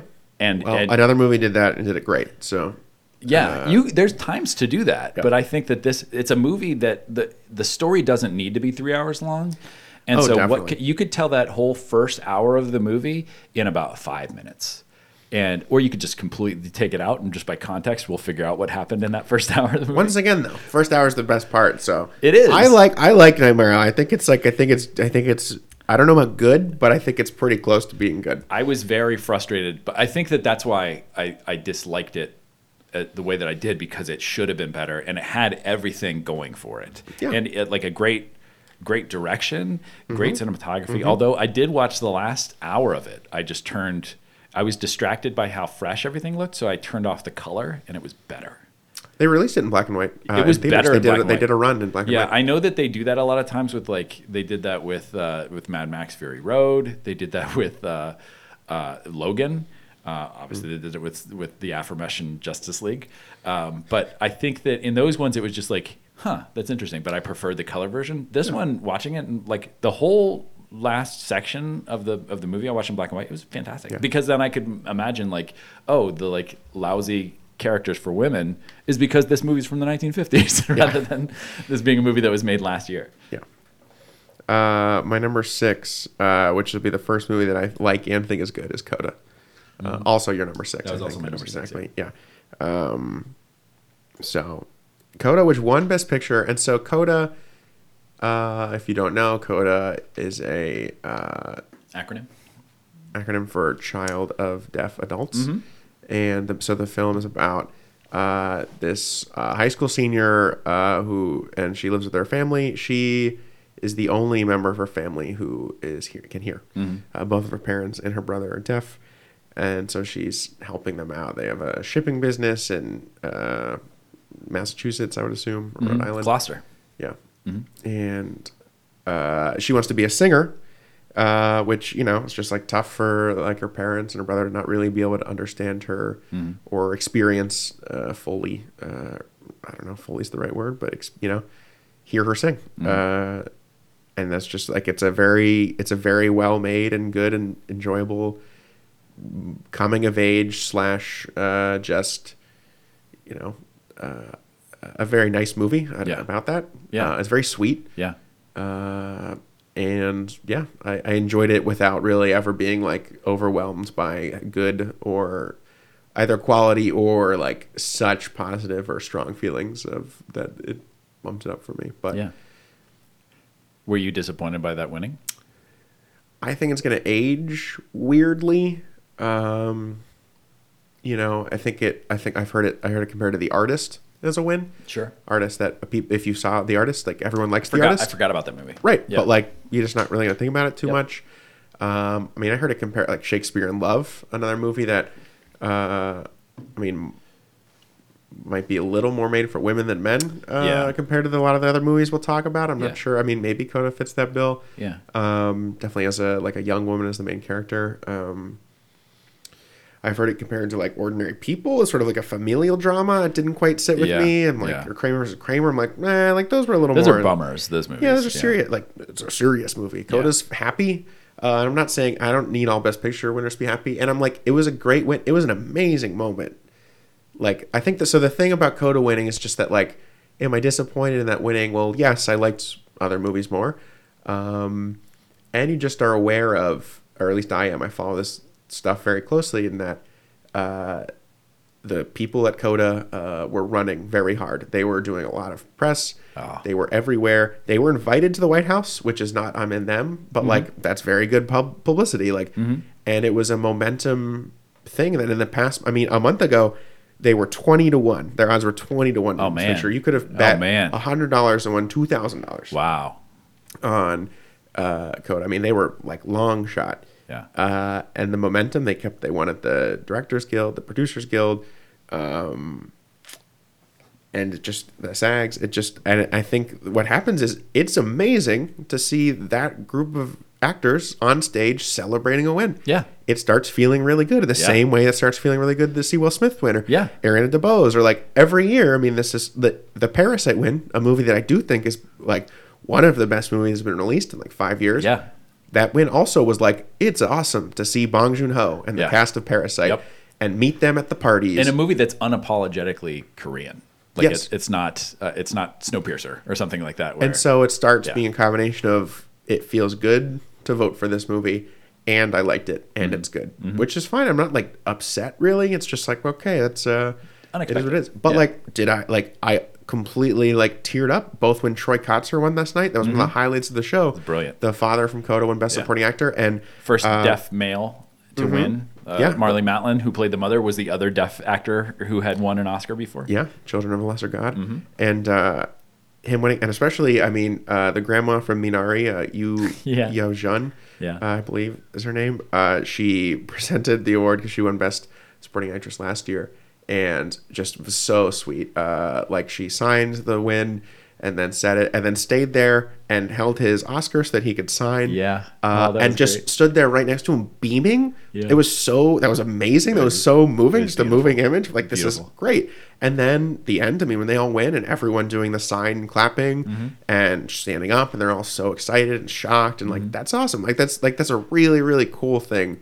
Uh, for like I mean that was a tr- also it was bought by Apple and distributed by Apple, but was made like independently. There was an indie Mm-hmm. movie. It premiered at Sundance. It's the first movie ever I think to win Best Picture that premiered at Sundance. Yeah. Um, first streaming movie to win Best first Picture. streaming movie ever, which is also that, fascinating. Netflix. That Netflix lost again. Uh, insane. Uh, and you think about all the quality of movies that they've released in the last like five, ten years. Mm-hmm.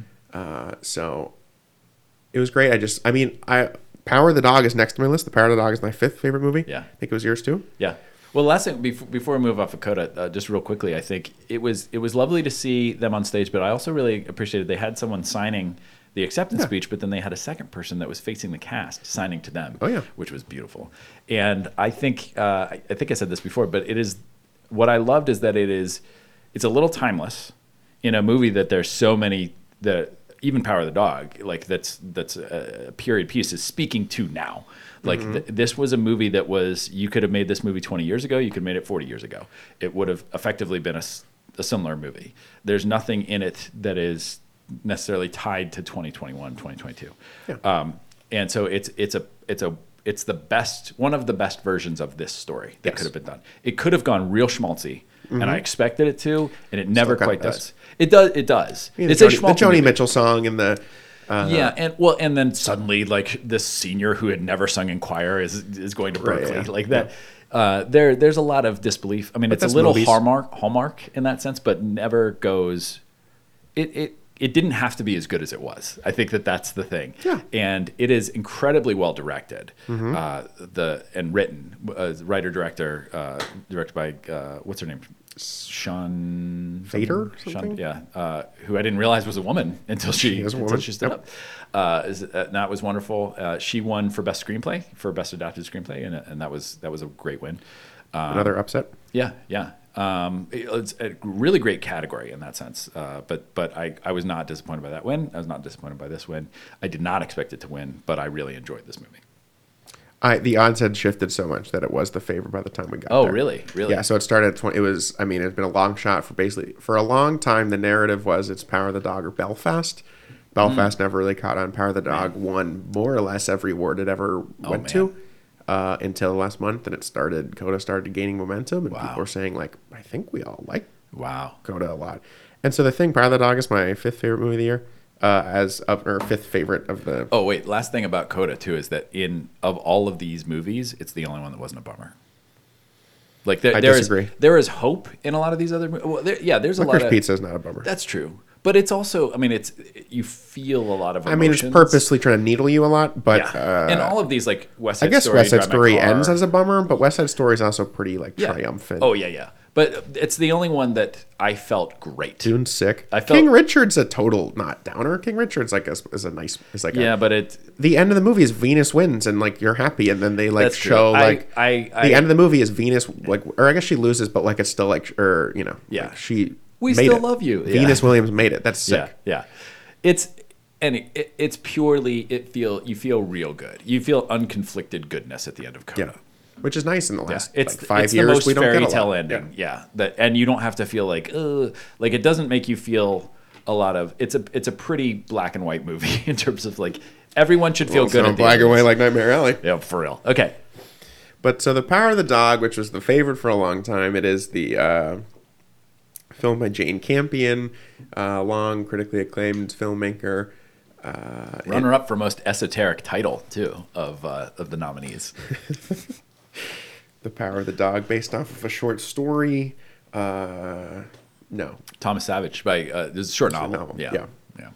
Uh, but I, th- I think I think the Power of the Dog it is clearly a very well constructed and made movie uh, that I just didn't have a lot of like warmth towards. Yeah, Uh, I thought it was going to win. I, I yeah, I, mean, it, it was the favorite for Yeah. literally a year. yeah. This was my number five, but I thought it was going to win, and I would I wouldn't have wouldn't have felt bad if it won. No, Yeah. it would have been deserving. I mean, it it's a bummer It's of a good. movie. It's deserving. It's, a tough hang. Uh, you're with a, a bunch Yeah. of characters that you don't want to be with for almost three hours. Mm-hmm. Again, these movies are too long. that was not too long. I don't think that was. I think that was it- appropriate. yeah, I think that. Uh, yeah, this it was. Is it three hours? It's almost three hours. no, it's like two and a half. Okay. Uh, Drive My Car also three hours, not too long. Uh, But I mean, they, these are just long movies. Sure. Yeah, I think uh, uh, Benedict Cumberbatch does such a great job that you forget how bad his accent is within about twenty minutes. I thought he was really good. He was really and I good. don't really like Benedict Cumberbatch. Yeah, he was really good, but his Oh. accent is distracting. Sure. I don't know. I haven't seen it in like four months, so Yeah, you tell yeah. me.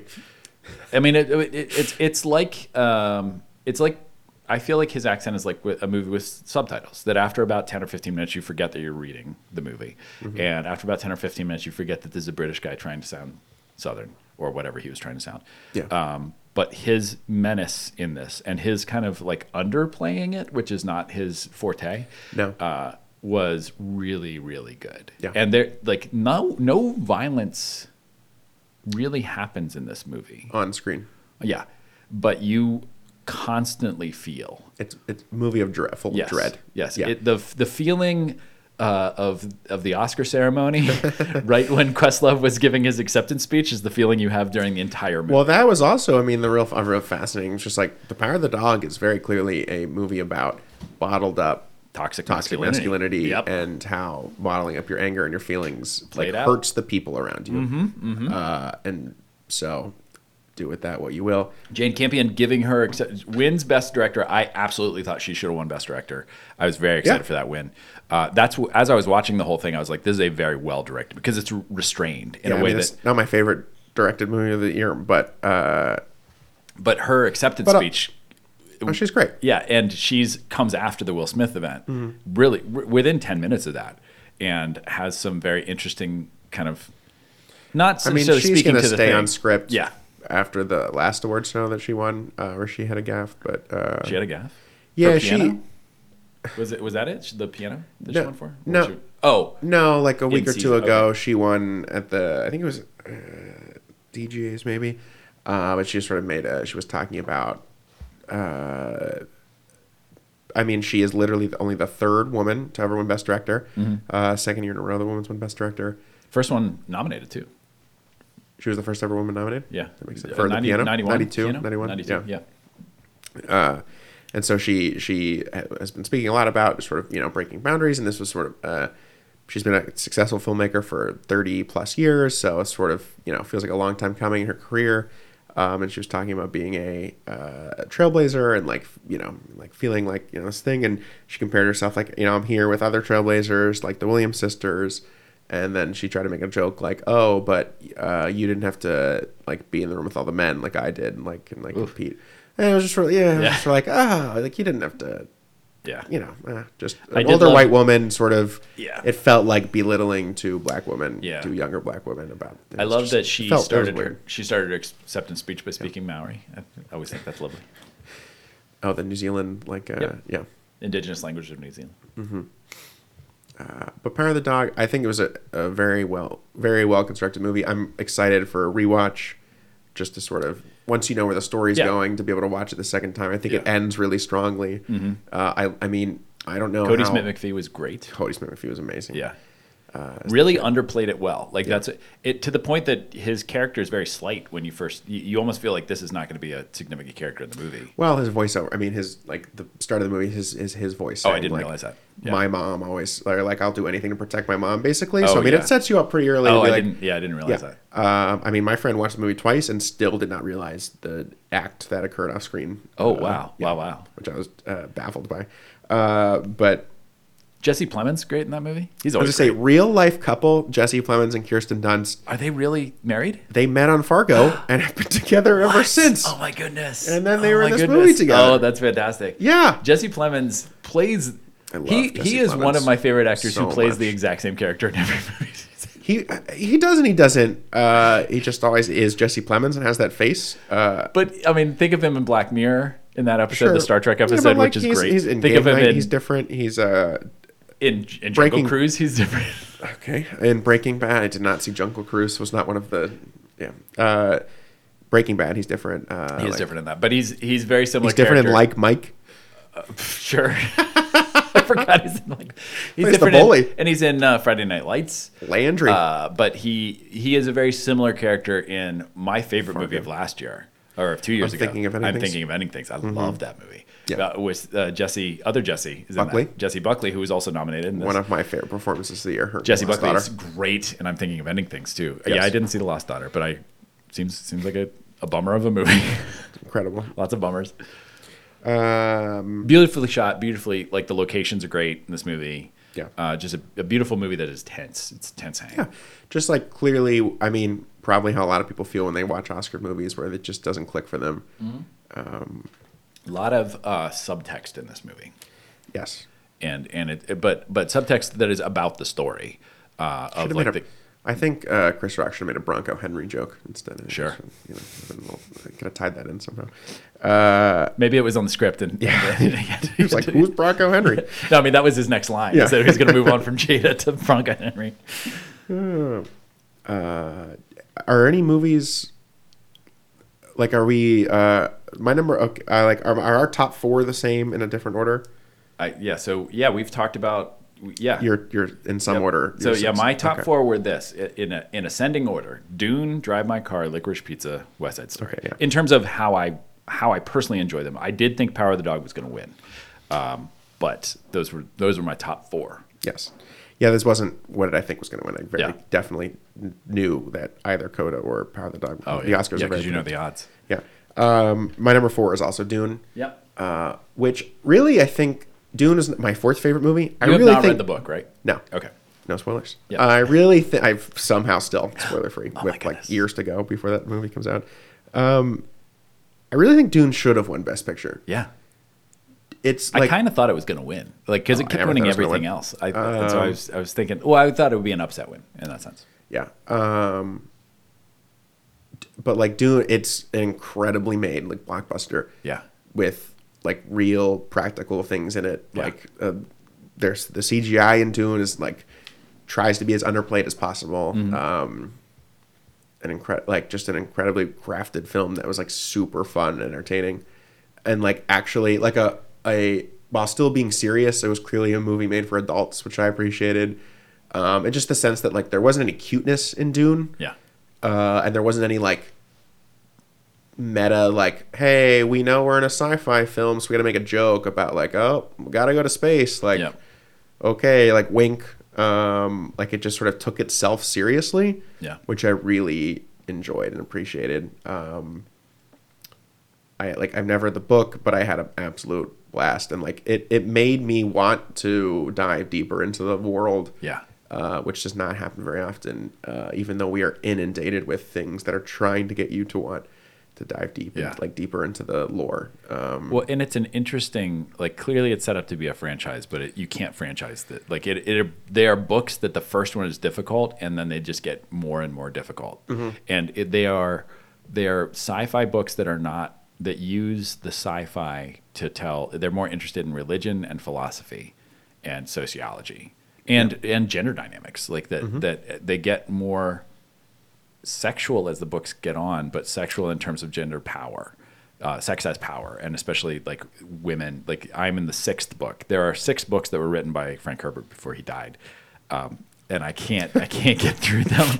Uh, it's just they're very very heady books. Yeah. And uh, Let and- me tell you, folks out there listening. I mean, just it's. I know you've been in this for a while. Uh, thank you for listening. Mm-hmm. The, your reward was Tyler Domsky just said something was too heady for him to enjoy. I don't know how heady that book is, but oh my boy, Here's I cannot imagine that a- something was too heady for, the- Tyler Domsky. A spoiler for the Dune series is that the fourth book of the of the series jumps ten thousand years Yes. into the future, uh, and yet a lot of the characters they're still the same, which is crazy.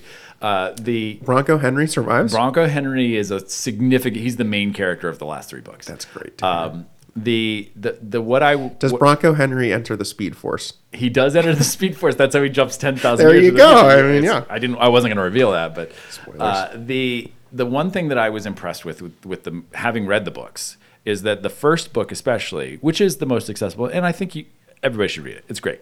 Um, it is a challenging book in that it spends the first half of the movie with nothing happening. And it's just telling, it's setting stuff up, it's setting the table, and then suddenly everything happens, and then the rest of the, the book is like, oh, geez, like stuff keeps happening. The movie that we saw is the first half of the book.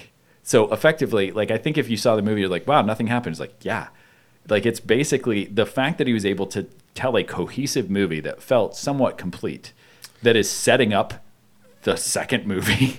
Um, it is really impressive, and the fact that it was not advertised as part one, like that many people saw the movie, and it wasn't until they got in, the, were sitting in the theater, and it says part one at the very beginning. You're like, what? Um, that it's going to end with a conclusion to the movie, but not to the story. I thought was was pretty well done. I I It felt very Lord of the Rings, Yes. like uh, Two Yeah. Towersy, like uh, oh, like Return of the King's coming. Like Yeah. okay, Well, and even when they said they were going to do it in two films, I was like, I don't know how you split this book in half, and they did it really well. But really, the second movie is just if you felt like if you saw Dune and you're like nothing happens, the second movie everything happens. Um, if Yeah. the, if hopefully, I think they said they are going to make it, Mm-hmm. uh, but it was up in the air there for a little bit. yeah, no, they are, and they're making a Bene Gesserit Gesserit series on HBO Max. That was announced pre-pandemic though, so I wasn't sure if they were still going to do that. they yeah. uh, st- still moving forward. I mean, that's Warner Brothers' strategy right now is, and HBO Max is like, we're doing just or Suicide Squad and we're doing Peacemaker, Yeah. and we're gonna do Jesuit. My uh, only real criticism of it was that the the Lady Jessica character, who's played by what's her name? I like that actress. Uh, she's from She's- Mission Impossible. Yeah, and she was Um, in um, Doctor Sleep, which she's great in that movie. Uh, anyway, she's Rebecca Ferguson. Yep. she's wonderful, uh, but she's a, like she plays it more emotional than in the book, and it almost seems like she is for someone who is supposed to be in control of their emotions. That like that was an interesting choice. Sure. My argument uh, would just be like, as someone who's not read the book, I needed, like, she needed to show emotion to, because Timmy was not really showing much emotion. No, Which seems in line with the character, yeah, uh, apparently. And so someone has to, like, Yeah. hold my emotion. Yeah, yeah. Uh, Fair. which she did really well, I thought. She really I think the other thing about seeing Dune, um, it was really helpful for me to going in knowing, A, it was part one, and it was going to end fairly abruptly. Yeah. It was good. I knew that it just a ahead little of time. taste of Zendaya. Yeah, Yeah, I also the, the Zendaya's thing a was main character in the second Zendaya, half. Uh, she was like the second most prominent person in the marketing for the film because she's like one of the most famous people in the world right Mm-hmm. and she's in it about as much as like, uh, like all uh, the people that die. well, she's in it about as much as uh, what's his uh, Anthony Hopkins is in The Silence of the Lambs. Sure, sure. Judi Dench is in uh, Shakespeare in Love. I was gonna say Richard Dreyfuss is in Stand by Me. Like she's in it that yeah, much. okay, yeah, yeah, yeah. uh, she's not in the movie very much, uh, and that was good ahead of time because I would have been like, "What the hell?" Yeah, Like, she's at the beginning, be like, "You're watching the movie called Dune," and then she Yeah. shows up at the end, is like, "Hey, I'm the person from the beginning." Yeah. Uh, so R- uh, and also going with a book reader who was able to tell me right because I watched it. Was like, I love Timothée Chalamet. I mean, Yeah. I just have a real affection for of course you him. do. and, Yeah, and so uh, I was going to be thrilled with whatever he did, basically. Uh, but hearing from like book reader uh, and people who weren't as attached to Timmy as I am to be like, no, that was the correct interpretation of the character. it was like, okay, perfect- good to know. he played it perfect. Who knew? Everybody in this movie played every role perfectly. I thought Lady Jessica was a little too emotional, but she she is in more. Uh, also, she she does grow The second movie, she is a very powerful character, Sick. and so I'm remembering this powerful character that I think I underplayed how fraught she is in the first one emotionally. Yeah. Uh, or in the first half of the book because the book is one story, and so you see she ends very Right. powerfully. Yeah. And so I think of her powerful, and I was like, they they let, but I think yeah, uh, Chalamet.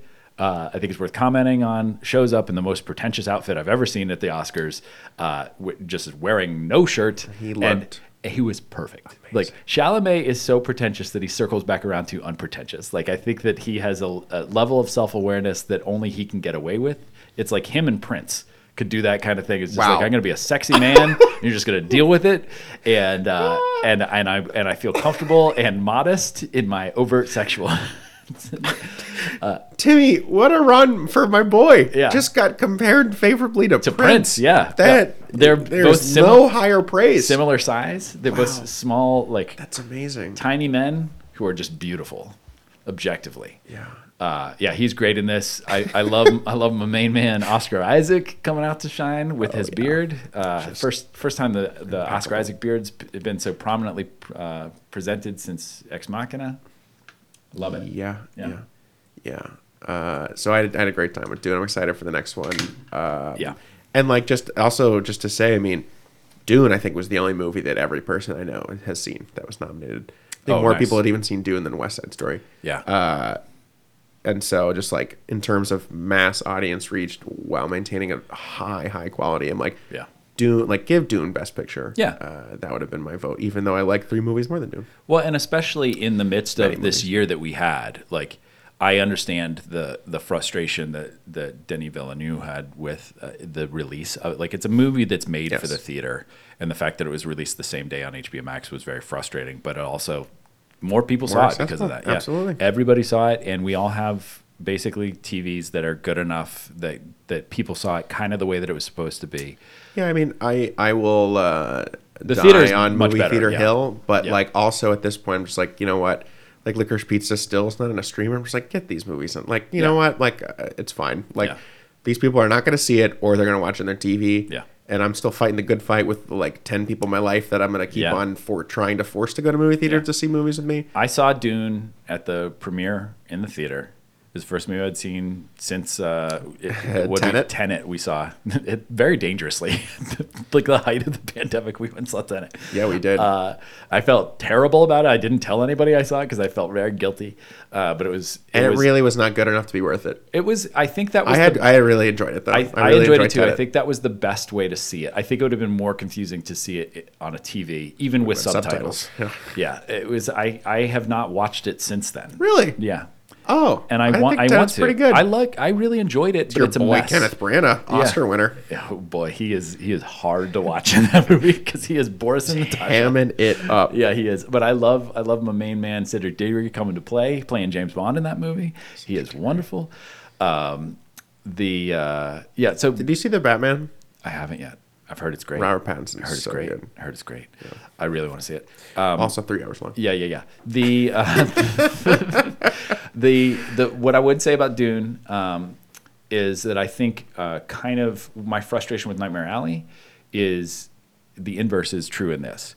Everybody is great. Everybody is perfectly cast, and every and the direction is great. Everything works as you could not make a better Dune movie than this. Mm-hmm. You could not cast it better. You could not film it better. I love practical effects. I love when when visual effects are working as hard as they can to be unnoticed. Yeah. Which is my problem with the the Star Wars prequels and a lot of these big. Whereas like, look at Marvel what we're doing. Yeah. yeah. the Marvel like, like, can you believe that this isn't real? It's like, of course I can believe it. Like it's it's like a magician who is desperate to let you know how they did it. And uh, this is a movie much like the the Lord of the Rings movies, not the Hobbit movies. Uh, Hobbit movies are the uh, the opposite. where- Yes, yeah, yeah. Um, where they're desperately trying to make you forget that you're watching make believe and and making a real world thing without being pretentious about it that it still is a sci-fi movie but it's a sci-fi movie where and it's kind of hard because you have to trust the audience because they are talking about things they're using language as though they live in that world rather than uh, trying to annotate it for you they're not Yes. like like like the matrix does every everything that Keanu Reeves does is for the sake of the audience because it's like EMT. Like he he just has Yeah. say the phrase with a question mark and then give people the opportunity to give exposition. Yes, yeah, yeah. Uh, there is the exposition is so deeply folded into just actual language Just of what's this that you Yeah. have to pay attention. It, it is a movie that I trusts that you are smart enough and interested enough to keep up with it. You can't passively watch this movie. Lo- just trust the audience. Like Yeah. we, if it's not for them, if Yep. they don't care, they'll leave. Like, but the people who care, Yeah, that's and it doesn't mean. And, and again, I mean, we said this about about a couple of the movies. If you didn't like this movie, that doesn't mean that you there's anything wrong with you. It's not. It's not like you're not smart enough to like this. But like Oh, this Oh, it's, not, it's very clearly made for specific types of people. yeah. I mean, yeah. you know, and the fact that it real, had such it's a real broy movie. Well, and I I watched it, but like a a, a heady broy movie, like that.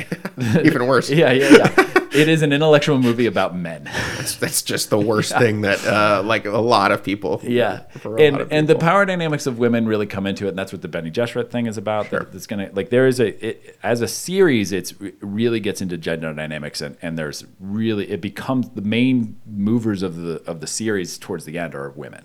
And the way in which they get ag- agency in a patriarchal universe, um, and, and it becomes incredibly compelling for that. Dune sets the groundwork for that, but it's not really about that. Yeah. Um, and uh, it, I, I think that yeah, it's not for everybody. I was really surprised because when I saw it, I was like, "That's exactly what the movie, what the book is," and the book is not accessible. Yeah. uh, and the movie, therefore, to make a good version of Dune, you are making a movie that you know is inaccessible to a huge part of the audience, and it still found its audience, and I was I was really happy with that. Yeah. Okay, so what number are we at? We're on my third. Okay. Uh, which is your number one. My third is West Side Story. Oh, yeah, yeah, yeah, yeah. yeah. Uh, what'd you think? I loved West Side Story. Uh, I mean, West Side Story might be one of my favorite musicals of all time. Uh, I've seen the original, you know, which won Best Picture at the Oscars. Of- Sixty-one. that sounds right. Yeah. That sounds right to me. Directed by The original. Uh, Is it. Robert? Uh, Robert, uh, the guy who did. I think it's the guy who did the Star Trek: The Motion Picture. Um, it's all you, my guy. I'll- I'll- uh, yeah, you keep talking. I'll figure it out. this West Side Story was directed by Steven Spielberg. Have you ever Oh, heard of him? Director of Jaws. Yeah. I watched. I think I, I told you this. I watched Jaws accidentally the day before I watched the night before I watched West Side Story, and it was a delight to see that Steven Spielberg was the director of this, not Yeah. the not the director of uh, Ready Ready, Player Player, One. One. yep. Warhorse. Yep. Uh, yeah, I mean, we got good old fashioned Steven Spielberg, just real um, incredible stuff. Mm-hmm. Uh, it's one of the Robert Wise.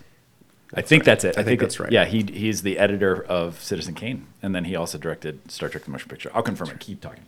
Uh, but I, I had a great time watching this West Side Story. Uh, the it it's incredible how well directed it is. I mean, that's really the, the my main the the going in. I was just like, why do we need a West Side Story in 2021? Why do we um why does Steven Spielberg need to do this? Like, it just sort of was an interesting like. Wasn't really quite sure. I'm like, will this even be good? And you go in, you're just like, oh, Leonard Bernstein's music. Bernstein. Bernstein. I've been corrected on that. okay, Leonard. There you go. Leonard Bernstein's music, and um, Stephen Sondheim's lyrics. Just like it's unbeatable. Like uh, with uh, Spielberg and Kushner coming in and updating, or not really updating it, but just like Tony Kushner, who wrote Angels in America, Uh-huh. and he did. I think he did Warhorse. okay, he Wait. did. Didn't Tony Kushner do Bourne too? No, No, The Bourne Identity. who did the Bourne Identity? That was. Uh, who cares? This will be edited. That's, that's the editing. Uh, Don't want to. Yeah. Um, it's it's great. I mean, I, you know, some of the updates uh, are interesting. We can talk about uh, maybe where they don't work. I think, but I, I, well, I would say. I mean, as, as it was just one of the pure joyous experiences Yeah. I've had in the movie theaters in a long time. I, mean, rewatched. Um, so so good. yeah, uh, Christine saw this in in the theater and told me about it, and I wasn't able to go because it was like Christmas Day. I or saw in the something theater like twice. Yeah, and I I missed out, so I uh, in solidarity watched the '61 version again, and I was surprised at how good the '61 version is. Like I, I thought there Weird was a lot. take. 60 It's one of the greatest films of all time. I mean, like I knew it was a great musical, but I had forgotten how good a film it was. Mm-hmm. Like I had forgotten that it actually was really well directed. I thought it was a lot more static. I thought it was just like the way that, that musicals were at the time, where you just kind of set up the camera and let the let the let the musical play out. Like um, like you don't think of Singing in the Rain as like a well directed movie necessarily. I mean, seeing the it's be- it it's is. a perfect movie, yeah. but you don't think of like camera movements. Basically, there's a lot of angles and Sure. movements that I had forgotten about in that movie. It's it's an actively directed movie. Mm-hmm. Um, when I saw this, as much as I love the '61 version, I felt like I never need to watch that one again. When I want to watch, when I want my my Jones for West Side Story, I will watch this version. This is a great. It's crazy. Yeah. yeah and it's it is the cinematography is amazing. It really feels like they went back to 1961 and directed this like using all of the. It feels like 1961 New York. The the the special effects are incredible in that you forget about them. Mm-hmm. Like you don't realize that, they, that New York doesn't look like that anymore. But it really feels like they're on the street of New York. They get a little bit of like Technicolor sheen to it without Yes. being too on the nose. Like it doesn't. Mm-hmm.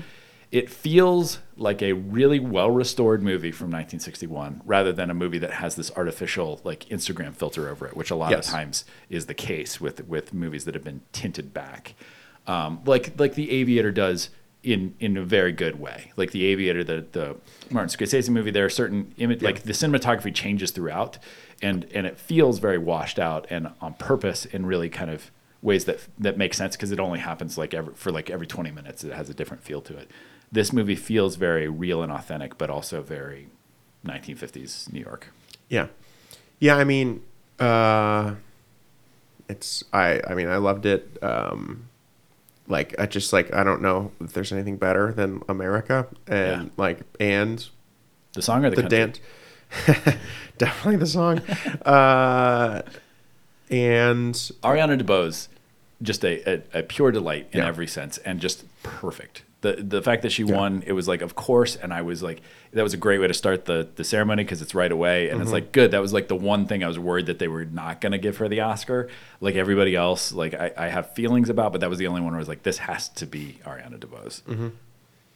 yeah, I liked uh, Jessie Buckley, but uh, She's Ariana great. Mm-hmm. DeBose winning was uh, an incredible moment um, for an incredible performance. I mean, yeah, she's just so magnetic. I mean, really, I was really surprised at how uh, how well Ansel Elgort uh, could Yeah, sing, and I me mean, too. I wish it was someone else in that role, but Sure. uh, he surprised me in not being the worst thing I've ever seen. No. Well, and, and Tony is such a stupid character. Like, it's, Um, Yeah. in the play, it's the least interesting character. Yeah. Uh, and I think Ansel Elgort and the changes they made to that character made it a more compelling character. Oh, I totally disagree. Oh, yeah, yeah.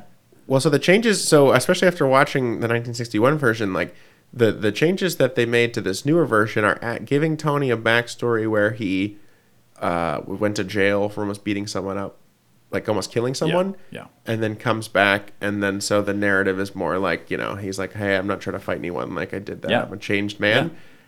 And then the way that also because of the way the newer one was shot, um, like the fighting, the fighting scenes are a little more realistic, or just Yeah. a little. So the 1961 version, the fights are all It's very dances. choreographed, like Fight it's dances. a dancing fight, and so it all seems a little more balletic and like. When uh, Bernardo dies, like when he kills, like the Spoiler. the 1961 version. Yes, I am sorry, I spoiled a 70 year old uh, play or whatever. Um, it feels very balletic and like accidental. And also in the 961 version, he doesn't have that any of that backstory.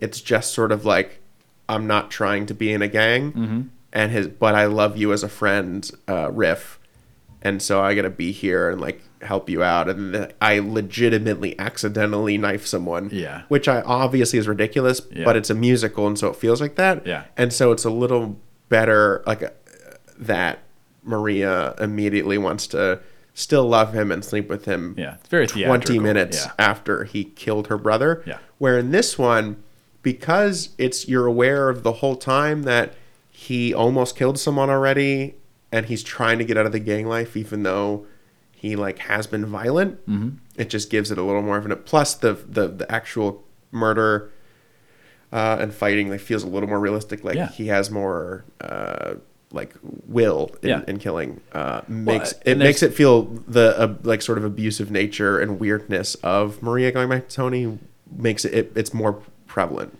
Yes, I think that one? makes it a better story. To me, I well, I think It that- makes it as why did we need this story in 2021? maybe, maybe. I mean, yeah. I, I, mean, mean, I also just like about- I went with friends like and who also had had, had never seen it and didn't know it was Romeo and Juliet, right? Didn't- and didn't yeah. know it was Romeo and Juliet, and so they were just like that was promoting abuse. I don't understand why Yeah. we needed this. And I was like, oh, oh, I think it might be interesting. Yeah, Uh, why didn't I ever think about that? And then I went and watched the 1961 version. I was like, because it's not a thing into in 1961. Like his character like had none of that stuff, uh, and really does gen- genuinely feel like a pacifist. And especially Ansel Elgort in this one just did not. I mean, maybe if the I think that the the 1961 version, the I don't even know the actor's name, but he is so boring and so paper thin. And yes, it's very much a musical, and so it's like we don't even need to worry about this. Like it's Yeah. it's it's almost like Well, I mean, that's the thing about West Side Story in both versions and most musicals that the song, if the songs are good enough, it doesn't really matter what else is going on. And so I think I did like that it's like let's if this stuff really happened, it means that there are implications for all these characters that we're just not addressing in, in the in the musical version and in the 1961 version. And we kind of if we're at least going to address them. We're not going to we're not going to comment on them. And so that makes it a little more difficult. I don't want to say problematic, but it, it makes it more difficult because you have Yeah. to deal with the realities of what's going on in this story. If this is happening, then this is what these characters are choosing to do, or at least choosing to ignore in order to do the things that they're doing. I like that better because I do not care about Tony at all. Um, he is still the perhaps the least compelling person in this movie. Oh, absolutely. Um, and yet they made him a little compelling. I at least understood why he was doing it, other than being a dumb idiot who has a ridiculous like he's dubbed over. Like, why get that actor who's a bad actor and then dub over his voice? Like, you can put the guy anyway. Um, Ansel Elg- Elgort, his singing was great. Uh, Yeah. I mean, very very Sure. good. Uh, better than it. Uh, it was definitely him singing, which is nice. Uh, he was kind of a. I believed that he was a dummy who could kill somebody. Uh, I believe I believe that he was that character, Yeah. and I think you could have gotten somebody else who's better in that. But if you get someone else who's better, then that character becomes too charismatic and too much of a focus on a show that's not about him. Um, I think that every other character, including Riff, who is fantastic, Riff was so John Mulaney was amazing in this Young movie. John Mulaney Oh killed it. He entered the. Speed Force, went back in time, and got to He's had, perform at he's West had a difficult Story. year, but you can kind of see why when That's he spent right. the years on the streets. Yeah, well, the Speed Force will get you. Uh, but Riff was so good. He's so good. And Bernardo. Mm-hmm. Bernardo was great. Um, I loved that uh, um the guy who is Maria's date at the dance, who uh, Chino. yeah, Chino, is great. Yes. Who just, I mean, like they give some energy to some characters that are just kind of superfluous and just play roles in the other one. Uh, that they have, everybody kind of has an arc in this movie. Even the the smaller characters, even like anybody's, who Mm-hmm. I, I think has almost no presence in the in the '61 movies. I think it has a lot bigger presence in the. I mean, uh, she's around. Yeah, yeah, yeah. But but uh, but kind of just as a as a thing, as a as a curio in that movie. Uh, they do address it in a more direct way. I think I haven't seen the full on theatrical production. I think she has a lot more agency in the in the Yeah, exactly. In the- in the theater. stage, yeah. yeah. Um, but I still appreciated, or he, uh, I, I appreciated that character and the way in which they brought it to the forefront, uh, especially for someone who has primarily seen the the the, the 61 Movie, movie, yeah. where it's almost like again, you just it's just a, an interesting choice for a character. It's not a commentary on anything, and it really did become a bit of a commentary. Yeah. For for what it was, that was a different story that this movie is trying to tell, but it, it gave a little space for it. And I, as someone who had not been aware of that character and what the what the, was being said by that character, I thought that that was I appreciated that. I'd also give space to my friend uh, who is Colombian and grew up in New York. And she was just really, she said it was very distracting. The, well, one, the Spanish dialogue that was added into this movie that I really enjoyed and thought Mm-hmm. added like a little authenticity, I guess, uh, or just.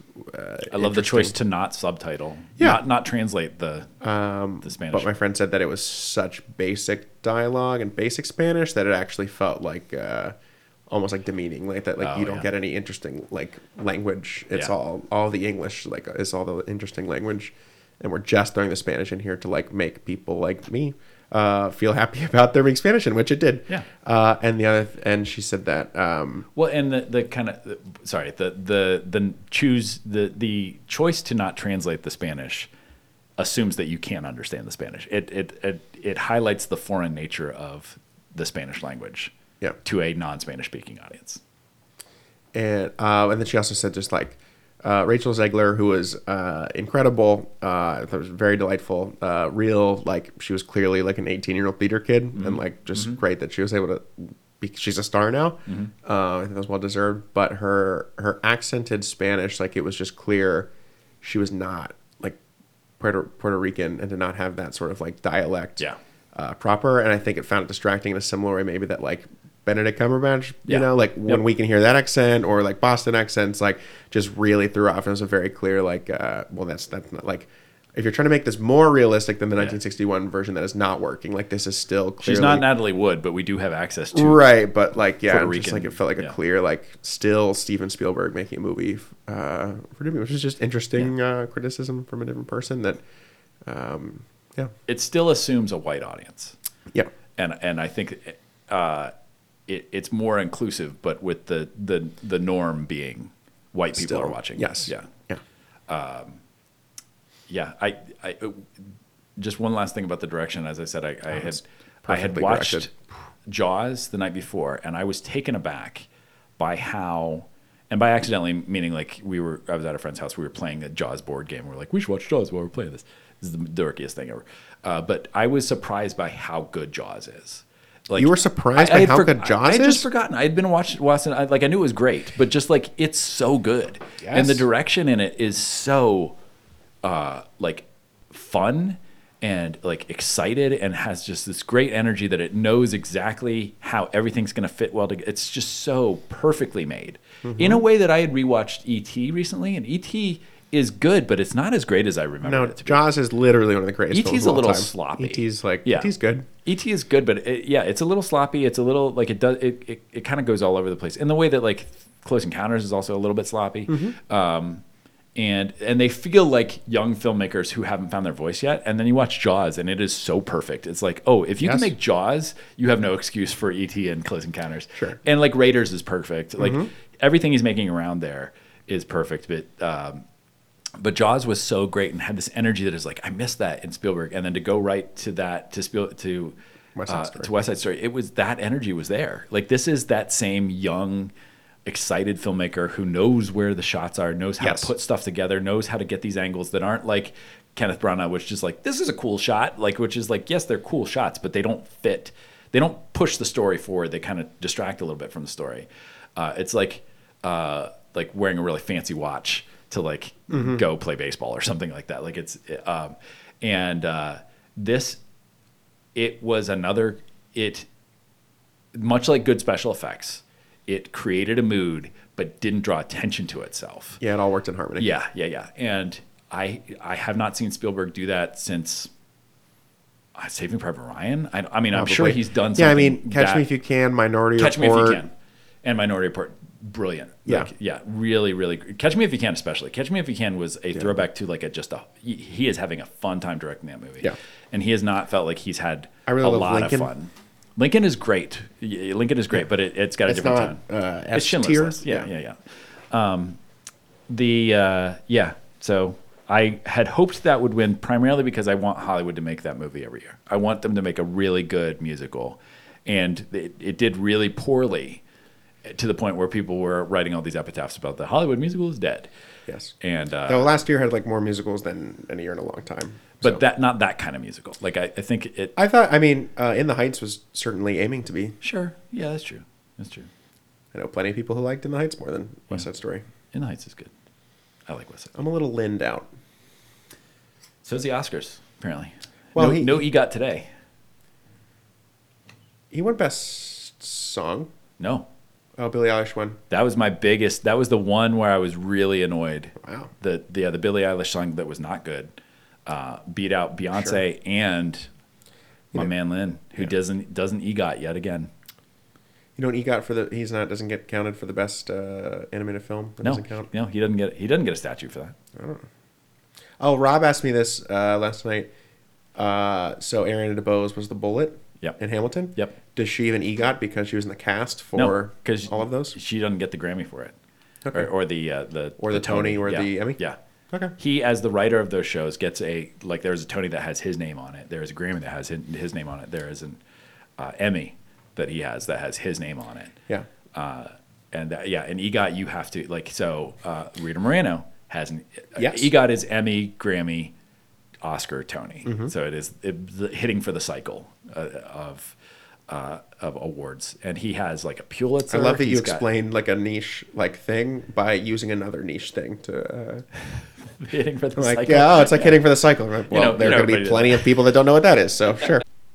Okay, so West Side Story. I would lo- have loved it had it won, but I understand uh, why it didn't.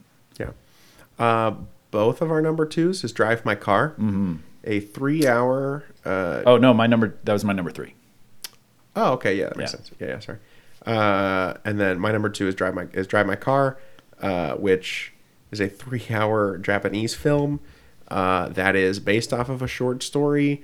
It is uh, also very much uh, they're they are in production of uh, Uncle Vanya, played by Chekhov, um, and so it is like a play within a story within Yeah. a. I mean, it's a there's a it is heady. And the production is that he the so the main character in it is a theater director slash actor Mm-hmm. who puts on productions with an international cast primarily of Asian countries, Mm-hmm. uh, where the cast themselves are all speaking different their native language. They and they don't even necessarily understand the language of their fellow cast members, but they Yes. learn the play in a way, and then the play is produced with a screen behind them that has subtitles. so like there's one languages, character yeah. that's speaking Japanese, another speaking Korean, another speaking Tagalog, which is uh, an indigenous One language. is signing. one is signing, Mm-hmm. one is speaking Mandarin, um, and uh, it it is a. I want to see a production like that. Like I, that Boy, it's, that it's amazing. that it's idea, very fascinating. yeah, and so that becomes kind of the centerpiece of the center part of the movie. Yes. um, and you just are basically watching them put this together, and it becomes a really interesting story. So the the movie is ultimately about grief and processing grief and guilt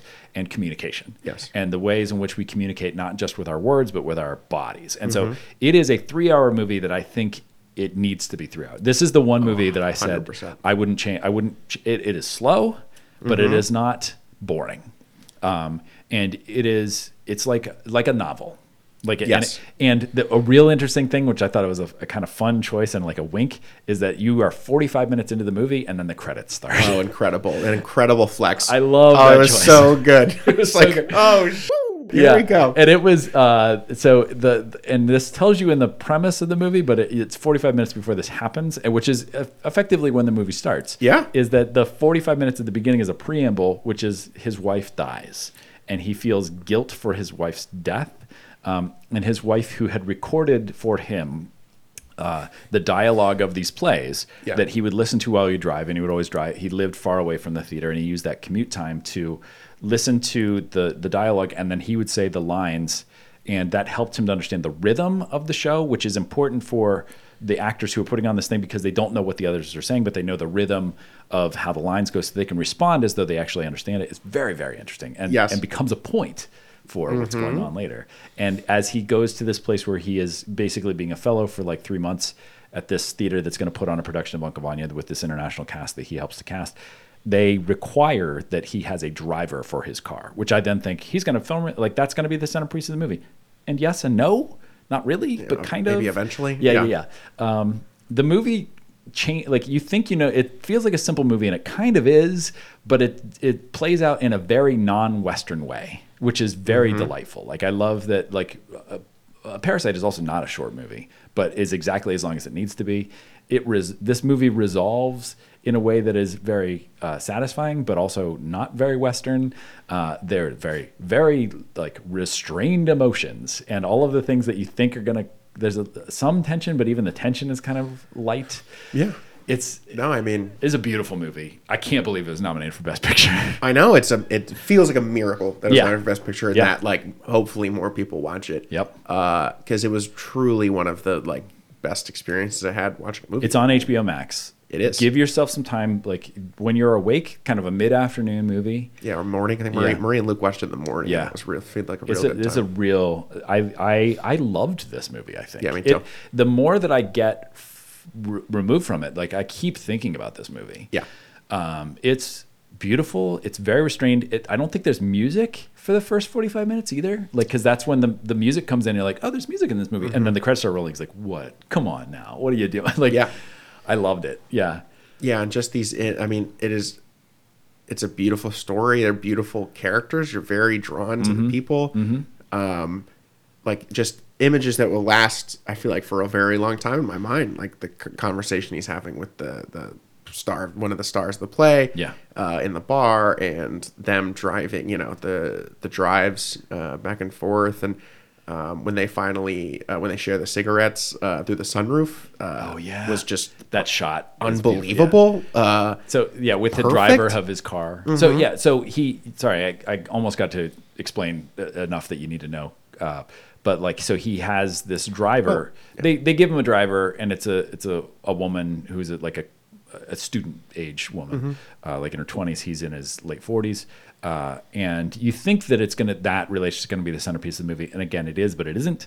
Um, and their developing relationship does kind of form the conclusion of the movie, but Yeah. but not really like that. Well, they both. Yeah, I mean, it, felt they both helped each other emotionally. yeah, Process. and process guilt, and they're not really absolved from it. And No. like I, and a Western movie would be like, it's not your fault, and they're like, nope, it's your fault.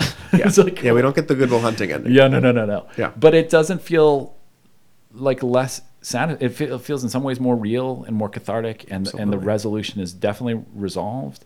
Um, there is the big scene kind of in the car with the other actor that is like this is like this is the point of the movie, but Yeah. it's also like Yes. there's still 45 minutes to an Uh, hour least- left in yeah, the movie. I. I did see this in the theater, and it was just just delightful. Oh, yeah. just really, yeah. It is, yeah. The less distract, uh, put your phone away during this one because you kind of you have to read it. Uh, lots of pauses, lots of. Uh, it, it- the more present you can be while watching this, it it it, re- it is worth it. It is a Yeah. is a slow meal, but it is well served.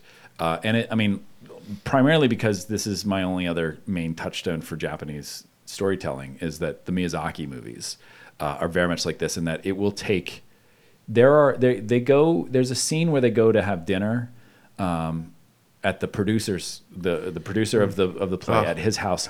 It's probably a 30 minute scene is my favorite scene in the movie. You Mm-hmm. could take it out and it, from a storytelling standpoint it doesn't really reveal a whole lot but it reveals everything. Yes. Like and it, it is very similar to in Miyazaki movies I always talk about I've, I've talked about many times one of my favorite movies uh, by Miyazaki is uh, who's a Japanese animation uh, guy. Uh, there's a movie called Howl's Moving Castle, and there's there's literally a 20 minute scene where they just clean the house, and I love it.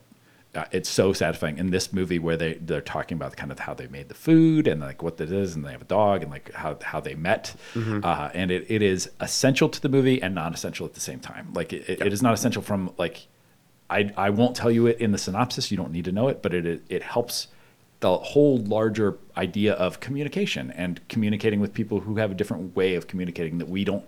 We're separated by language, uh, and that language could be because we speak different languages, or just because we're not saying what we feel. Yes. And the the that not saying what you need to say you don't have to speak a different language to have that barrier.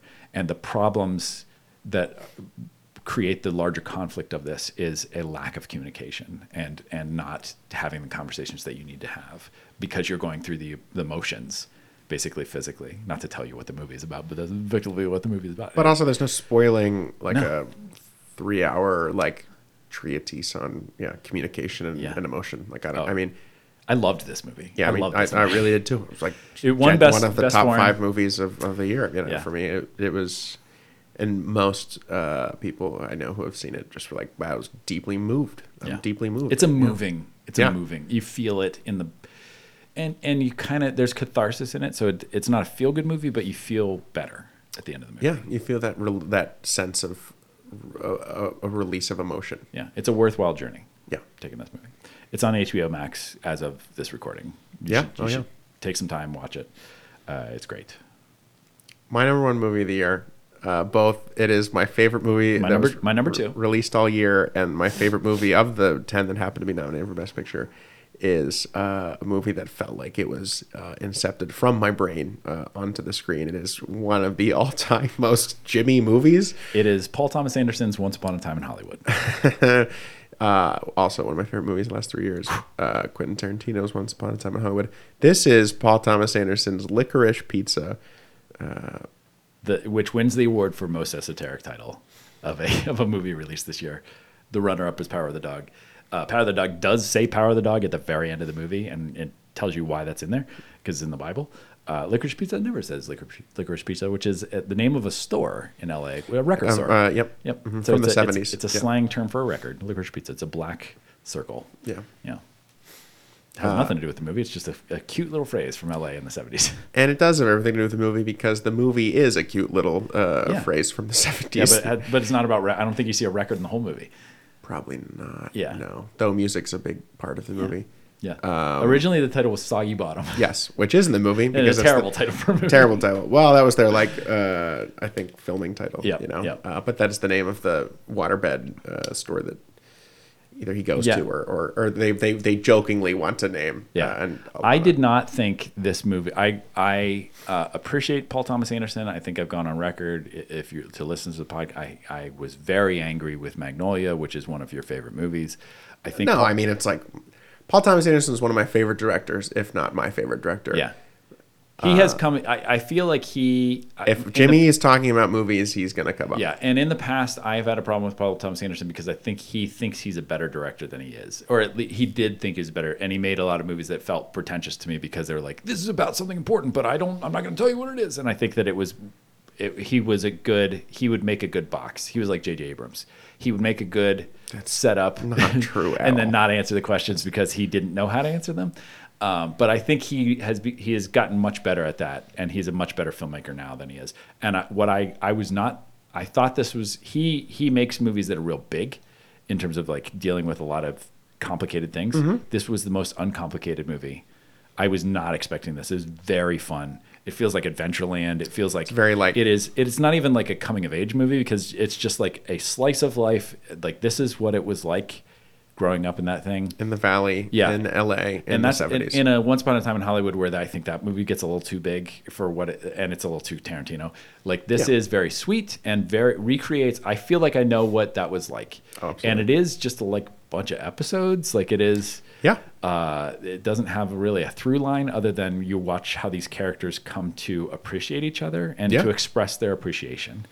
And and the ending I think is very well earned. I, I, I am one who has gone on record with uh, I didn't I still haven't watched or seen um, Call Me by Your Name because I have a problem with the power dynamic of the age difference there because of their age. This is this is a movie of a 15 year old boy and a 25 year old woman, uh, and and it's almost a romance, and there's definitely a desire for romance, at least on one side of it. Uh, and the payoff to me in this felt, not to spoil anything, but it felt a lot more like Lost in Translation, which does also have an age gap, and I think respects the relationship and the age gap and gives you something that, that's appropriate. I think this also does that, Yep. and and it was wonderful.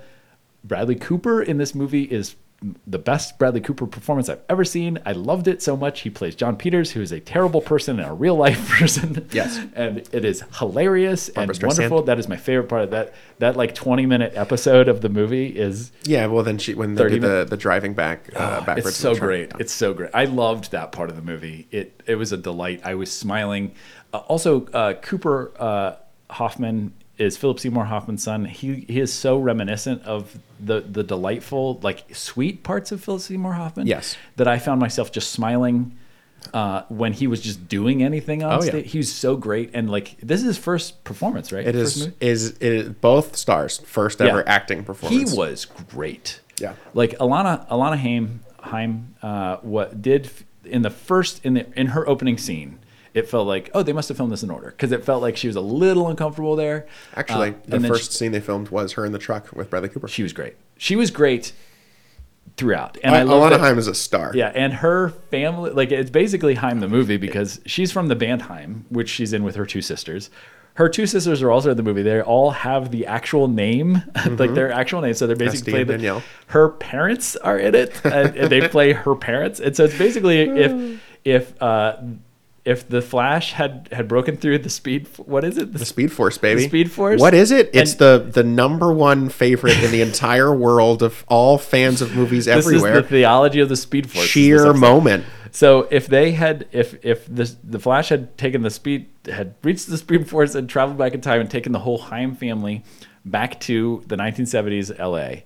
Um, this is a movie about them playing themselves Yeah. in this well, story. that that anecdote, the the scene where uh, she brings the kid from Booksmart to the to their dinner, family dinner. Oh, yeah, yeah. uh, And like uh, you know, he's like, I'm not Jewish. Uh, it's like a Passover meal or a, a Hanukkah Yeah. meal. Yeah. Uh, and the you know the dad freaks out. They freak out. Like that actually happened. Like Dan- I think Danielle brought uh, Yeah. said she brought home. Well, and when she says I, ha- I have no Krav Maga because my, my father worked for the Israeli military, that's also true. yeah. It's like it's not really karate; it's how to kill someone with a pen. yeah,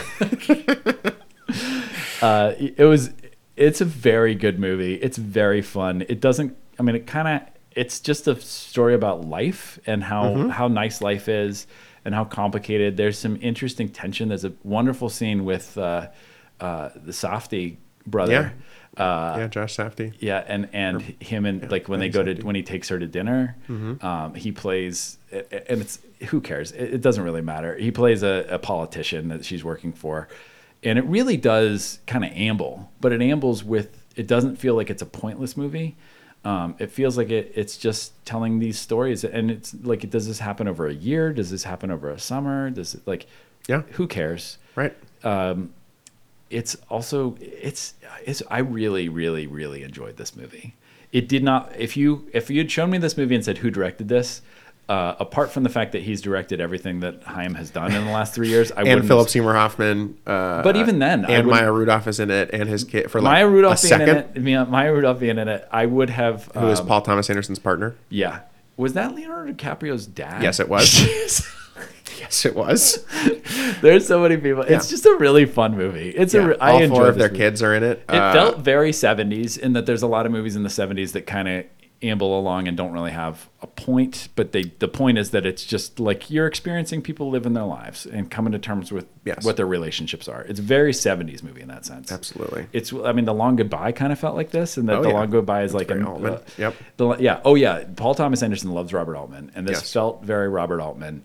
Uh, a lot of lens flares, which I was not used to for PTA. Um, Yeah, I felt the the camera. I was like, this felt like the best directed movie of the year to me. Uh, Okay.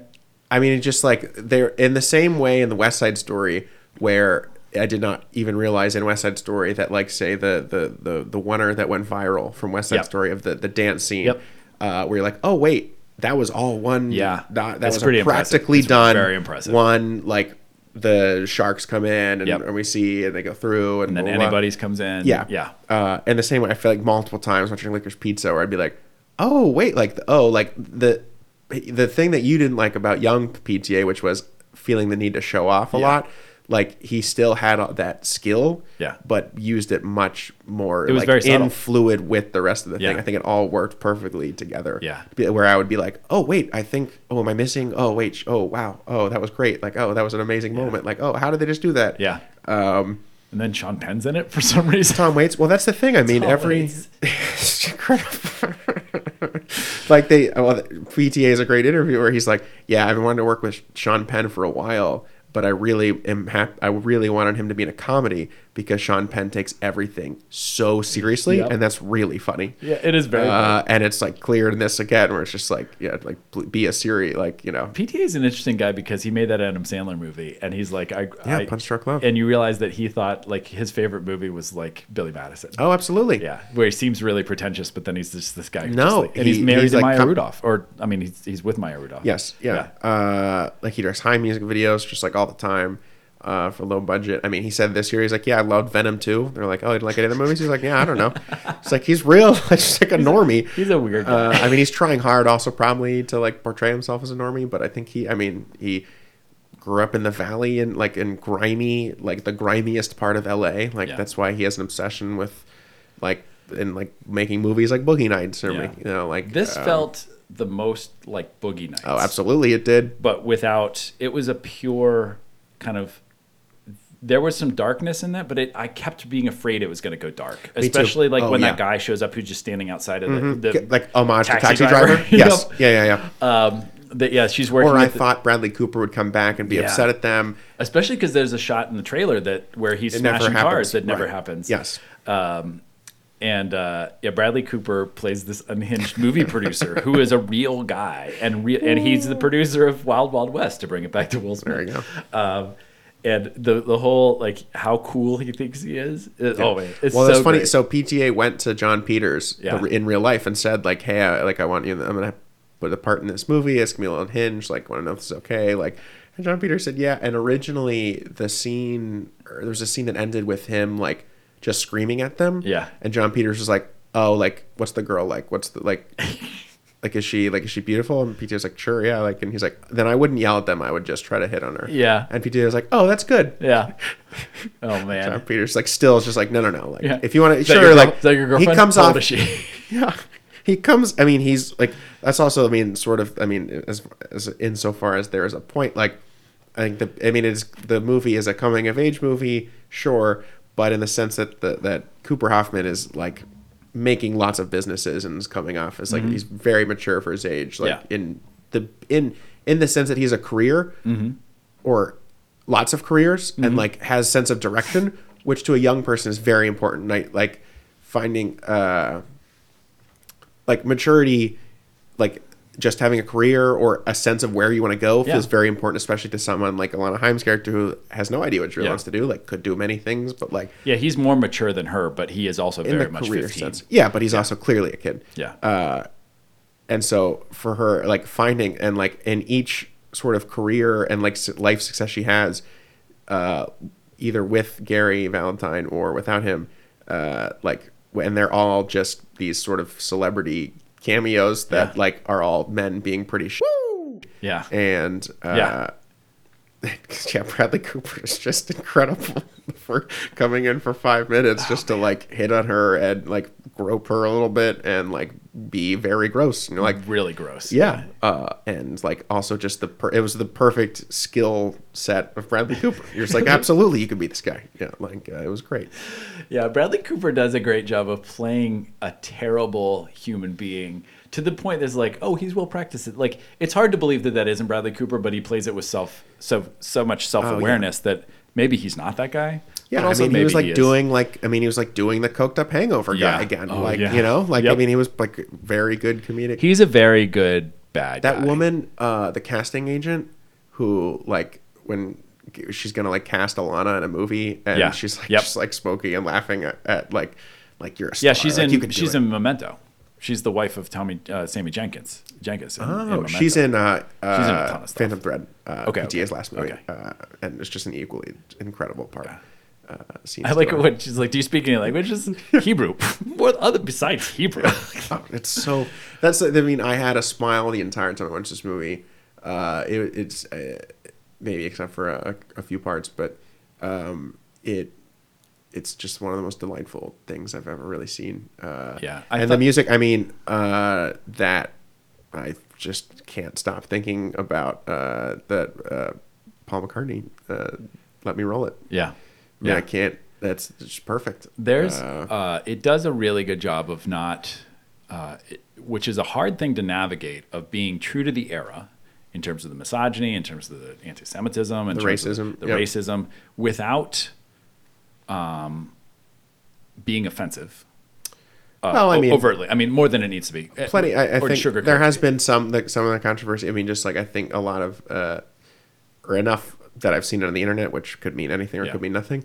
Uh, Asian American people did just feel like, why did this have to be? Oh, yeah, the? John, the, the Michael Higgins, Yes. yeah, stuff. Just, yeah, uh, which is just it's very clear that just jokes where a white guy is you know using a very insensitive and racist uh, caricature of a yeah, uh, Japanese voice because he's owning a restaurant Yeah. and being cruel. It's just like it's clear that he's the bad guy, and I think the point, I guess, is that like you know this is what it was like, and this is you know. but also, how much do we need that? But yeah, I mean, Yeah. I think the other thing is just like, well, there's not really much plot. Like, we don't need this. Like, we, Yeah. we get it. Uh, Yeah. So there has and, been and it some, goes like- on probably like you get it the first time and then he Right, does and it it the second back, time. You're like, yeah. we don't need that again. No, yeah.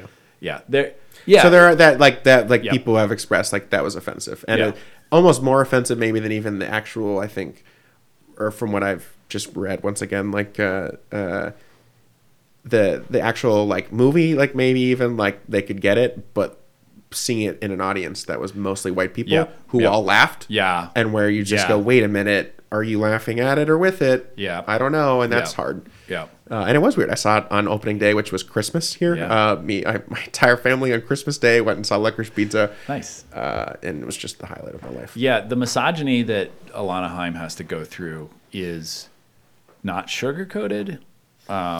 And not like preachy. Yes. Like not and, like and also not used uh, as like real misogyny that's pretending to be woke uh, and or things like that. Like that that it is it presents it plainly but clearly um, it is wrong. Even Yeah. when almost perpetrated and kind of perpetrated by by Cooper Hoffman, like Oh, yeah. in, in when they're laying on the on the waterbed today, like that, there is the implication of like even by this person who cares about it that this woman is kind of under attack at all times, uh, but that's not the point of the movie.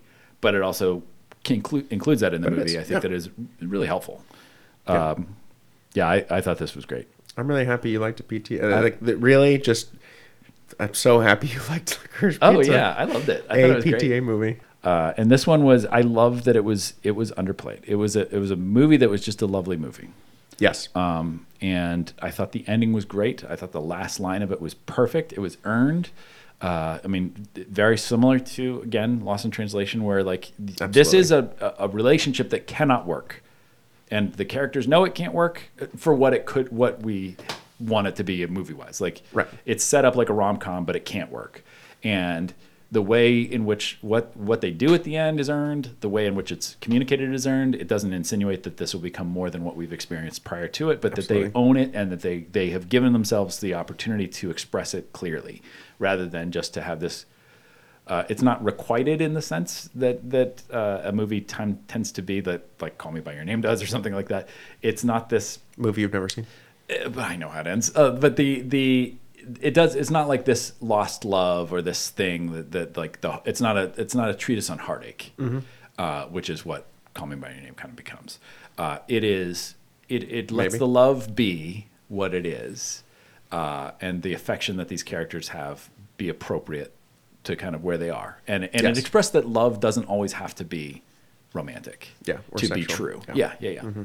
Even though they're in a very sexualized, like it's it's a Absolutely. sexual. Everything movie. is sexual, Yeah, yeah. exactly. Especially in Hollywood. Living in yeah, the valley in the 70s. Yep. Which is why PTA made Boogie Nights. Uh, yeah, that was great. Yeah. Um, closing thoughts. Uh, I, I, uh, there was a part of me that was a little nervous. Uh, I thought that the the Lady Gaga uh, Liza Minnelli moment was just a beautiful moment. I loved Mm-hmm. it. I loved the care that Lady Gaga had for Liza, like the respect Yes, and it was care. really it was really beautiful. It was and like so wonderful. that Liza Minnelli is the exact type of like, and with Lady Gaga especially, like that's the exact type of thing. Like there were a lot of presenters tonight. I don't know why they were there. They have nothing to do with movies. Mm-hmm. Yep. They were clearly a lot of the Oscars telecast was clearly aimed at getting more casuals, and ABC asked and I uh, them to cut things and add th- and. Uh, Deeply frustrating. Just like the Super Bowl does not dumb down the Super Bowl No. for football fans. Nope. The Oscars should not be dumbing down their uh, the Oscars for for non Oscars fans. Yeah. Like people will come, people will come, right? Yeah. Uh, well, I always loved what I mean. That to me, the Oscars is best when it's Hollywood saying, "Look at how great we are, and we're going to Yeah. do this, and you can watch us do it." Yeah. Whereas now it seems like it's saying, "Well, what do you want to see us do? do you we'll want to do that? Do We're you want going to to go Megan, into the Speed Force. Do you want to see Megan Thee Stallion come in for no reason? Like love she's Megan Thee Stallion. So do I. But why was she there? I like, why were they performing? Don't uh, forget about Bruno at all. It was not nominated. but it's part of it. I think if that had been the opening number, that'd have been great. Especially because I thought- really thought it like- was gonna be. Yeah, and it felt like it because it's like they, we just loved the Oscars. Like they changed Right, the yeah. words at the end in a weird way, but like Yeah. And Megan Thee Stallion's great, but why she has nothing to do with movies? Oh yeah, I don't know. Uh, Yeah, why, I mean- why is Tony Hawk there? Like, I don't know. yeah.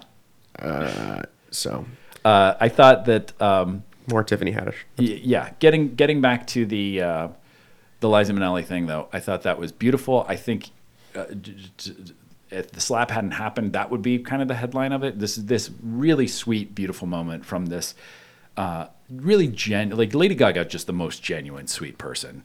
Yeah. Um, and that that Liza Minnelli is just so genuine and sweet, and to have these two people, and the moment where Liza starts to repeat herself, and you can see she was a little lost, and that Lady Gaga just leans down and whispers to her, but you can hear it, where Yes. she says, "I'm here, I've got you," and and uh, Liza looks at her and just says, "I know." Yeah. And it was just like my heart. I'm gonna Oh, cry right now. perfect. It was so sweet.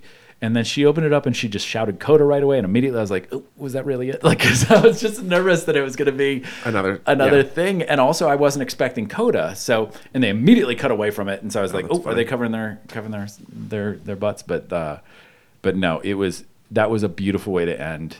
Yeah. Um, the Coda win, I think was, like you said, it was great to see that together. Like it was real. I loved, overall, I thought the show was really great. And, and, and in many ways, it's a shame that the slap was in there because it takes away from a, a movie that, I mean, a show that was flawed in a lot of ways because it was still kind of groping for a larger audience or whatever. But there were some great moments in terms of the speeches and the people who won and the ways in which just different voices were. Yeah. Uh, they front. cut eight the categories and oh, ta- taped them, and then were edited in the thing. Terrible.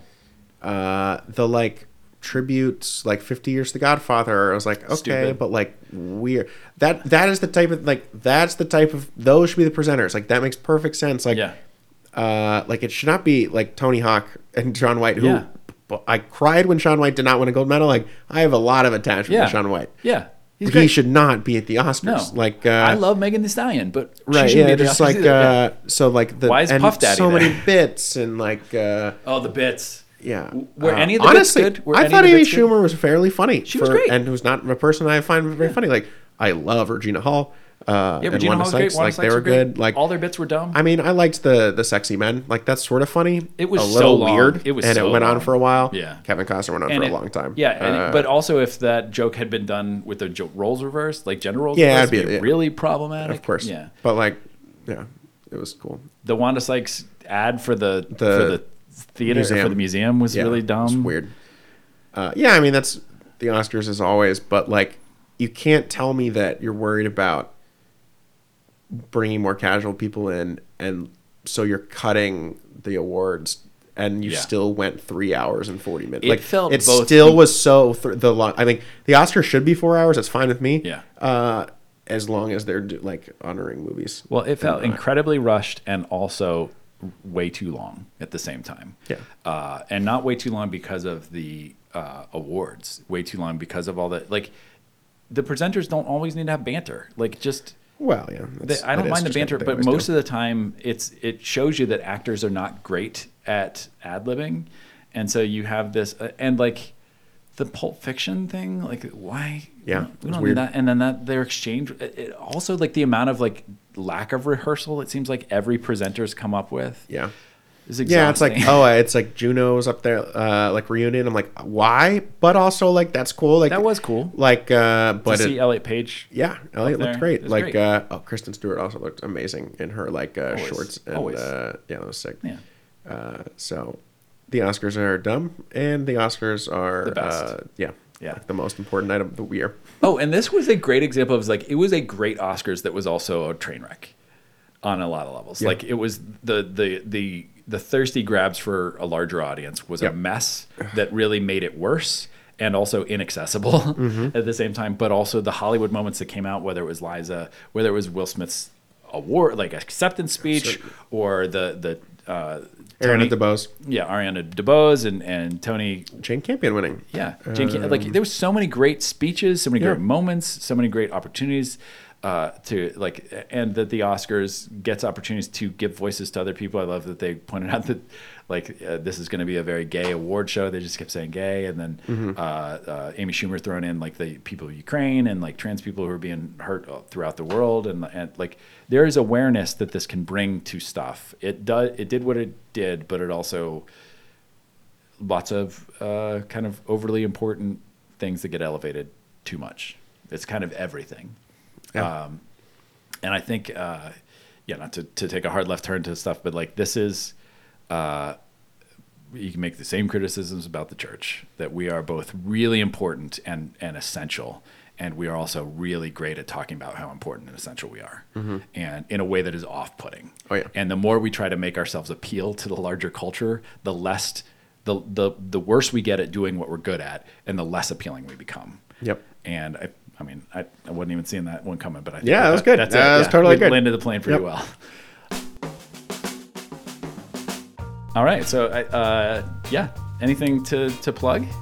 Nope. All right, yeah, go watch the Oscar movies. They're right. still available most of them. Yeah, yeah. Go Licorice watch Pizza. movies. Movies are Yeah, good, rent Licorice Whatever Pizza, movies you want. bucks, Yeah. but also the good ones. So I've been Tyler, And I've been Jimmy. and this has been Roughing the Pastor.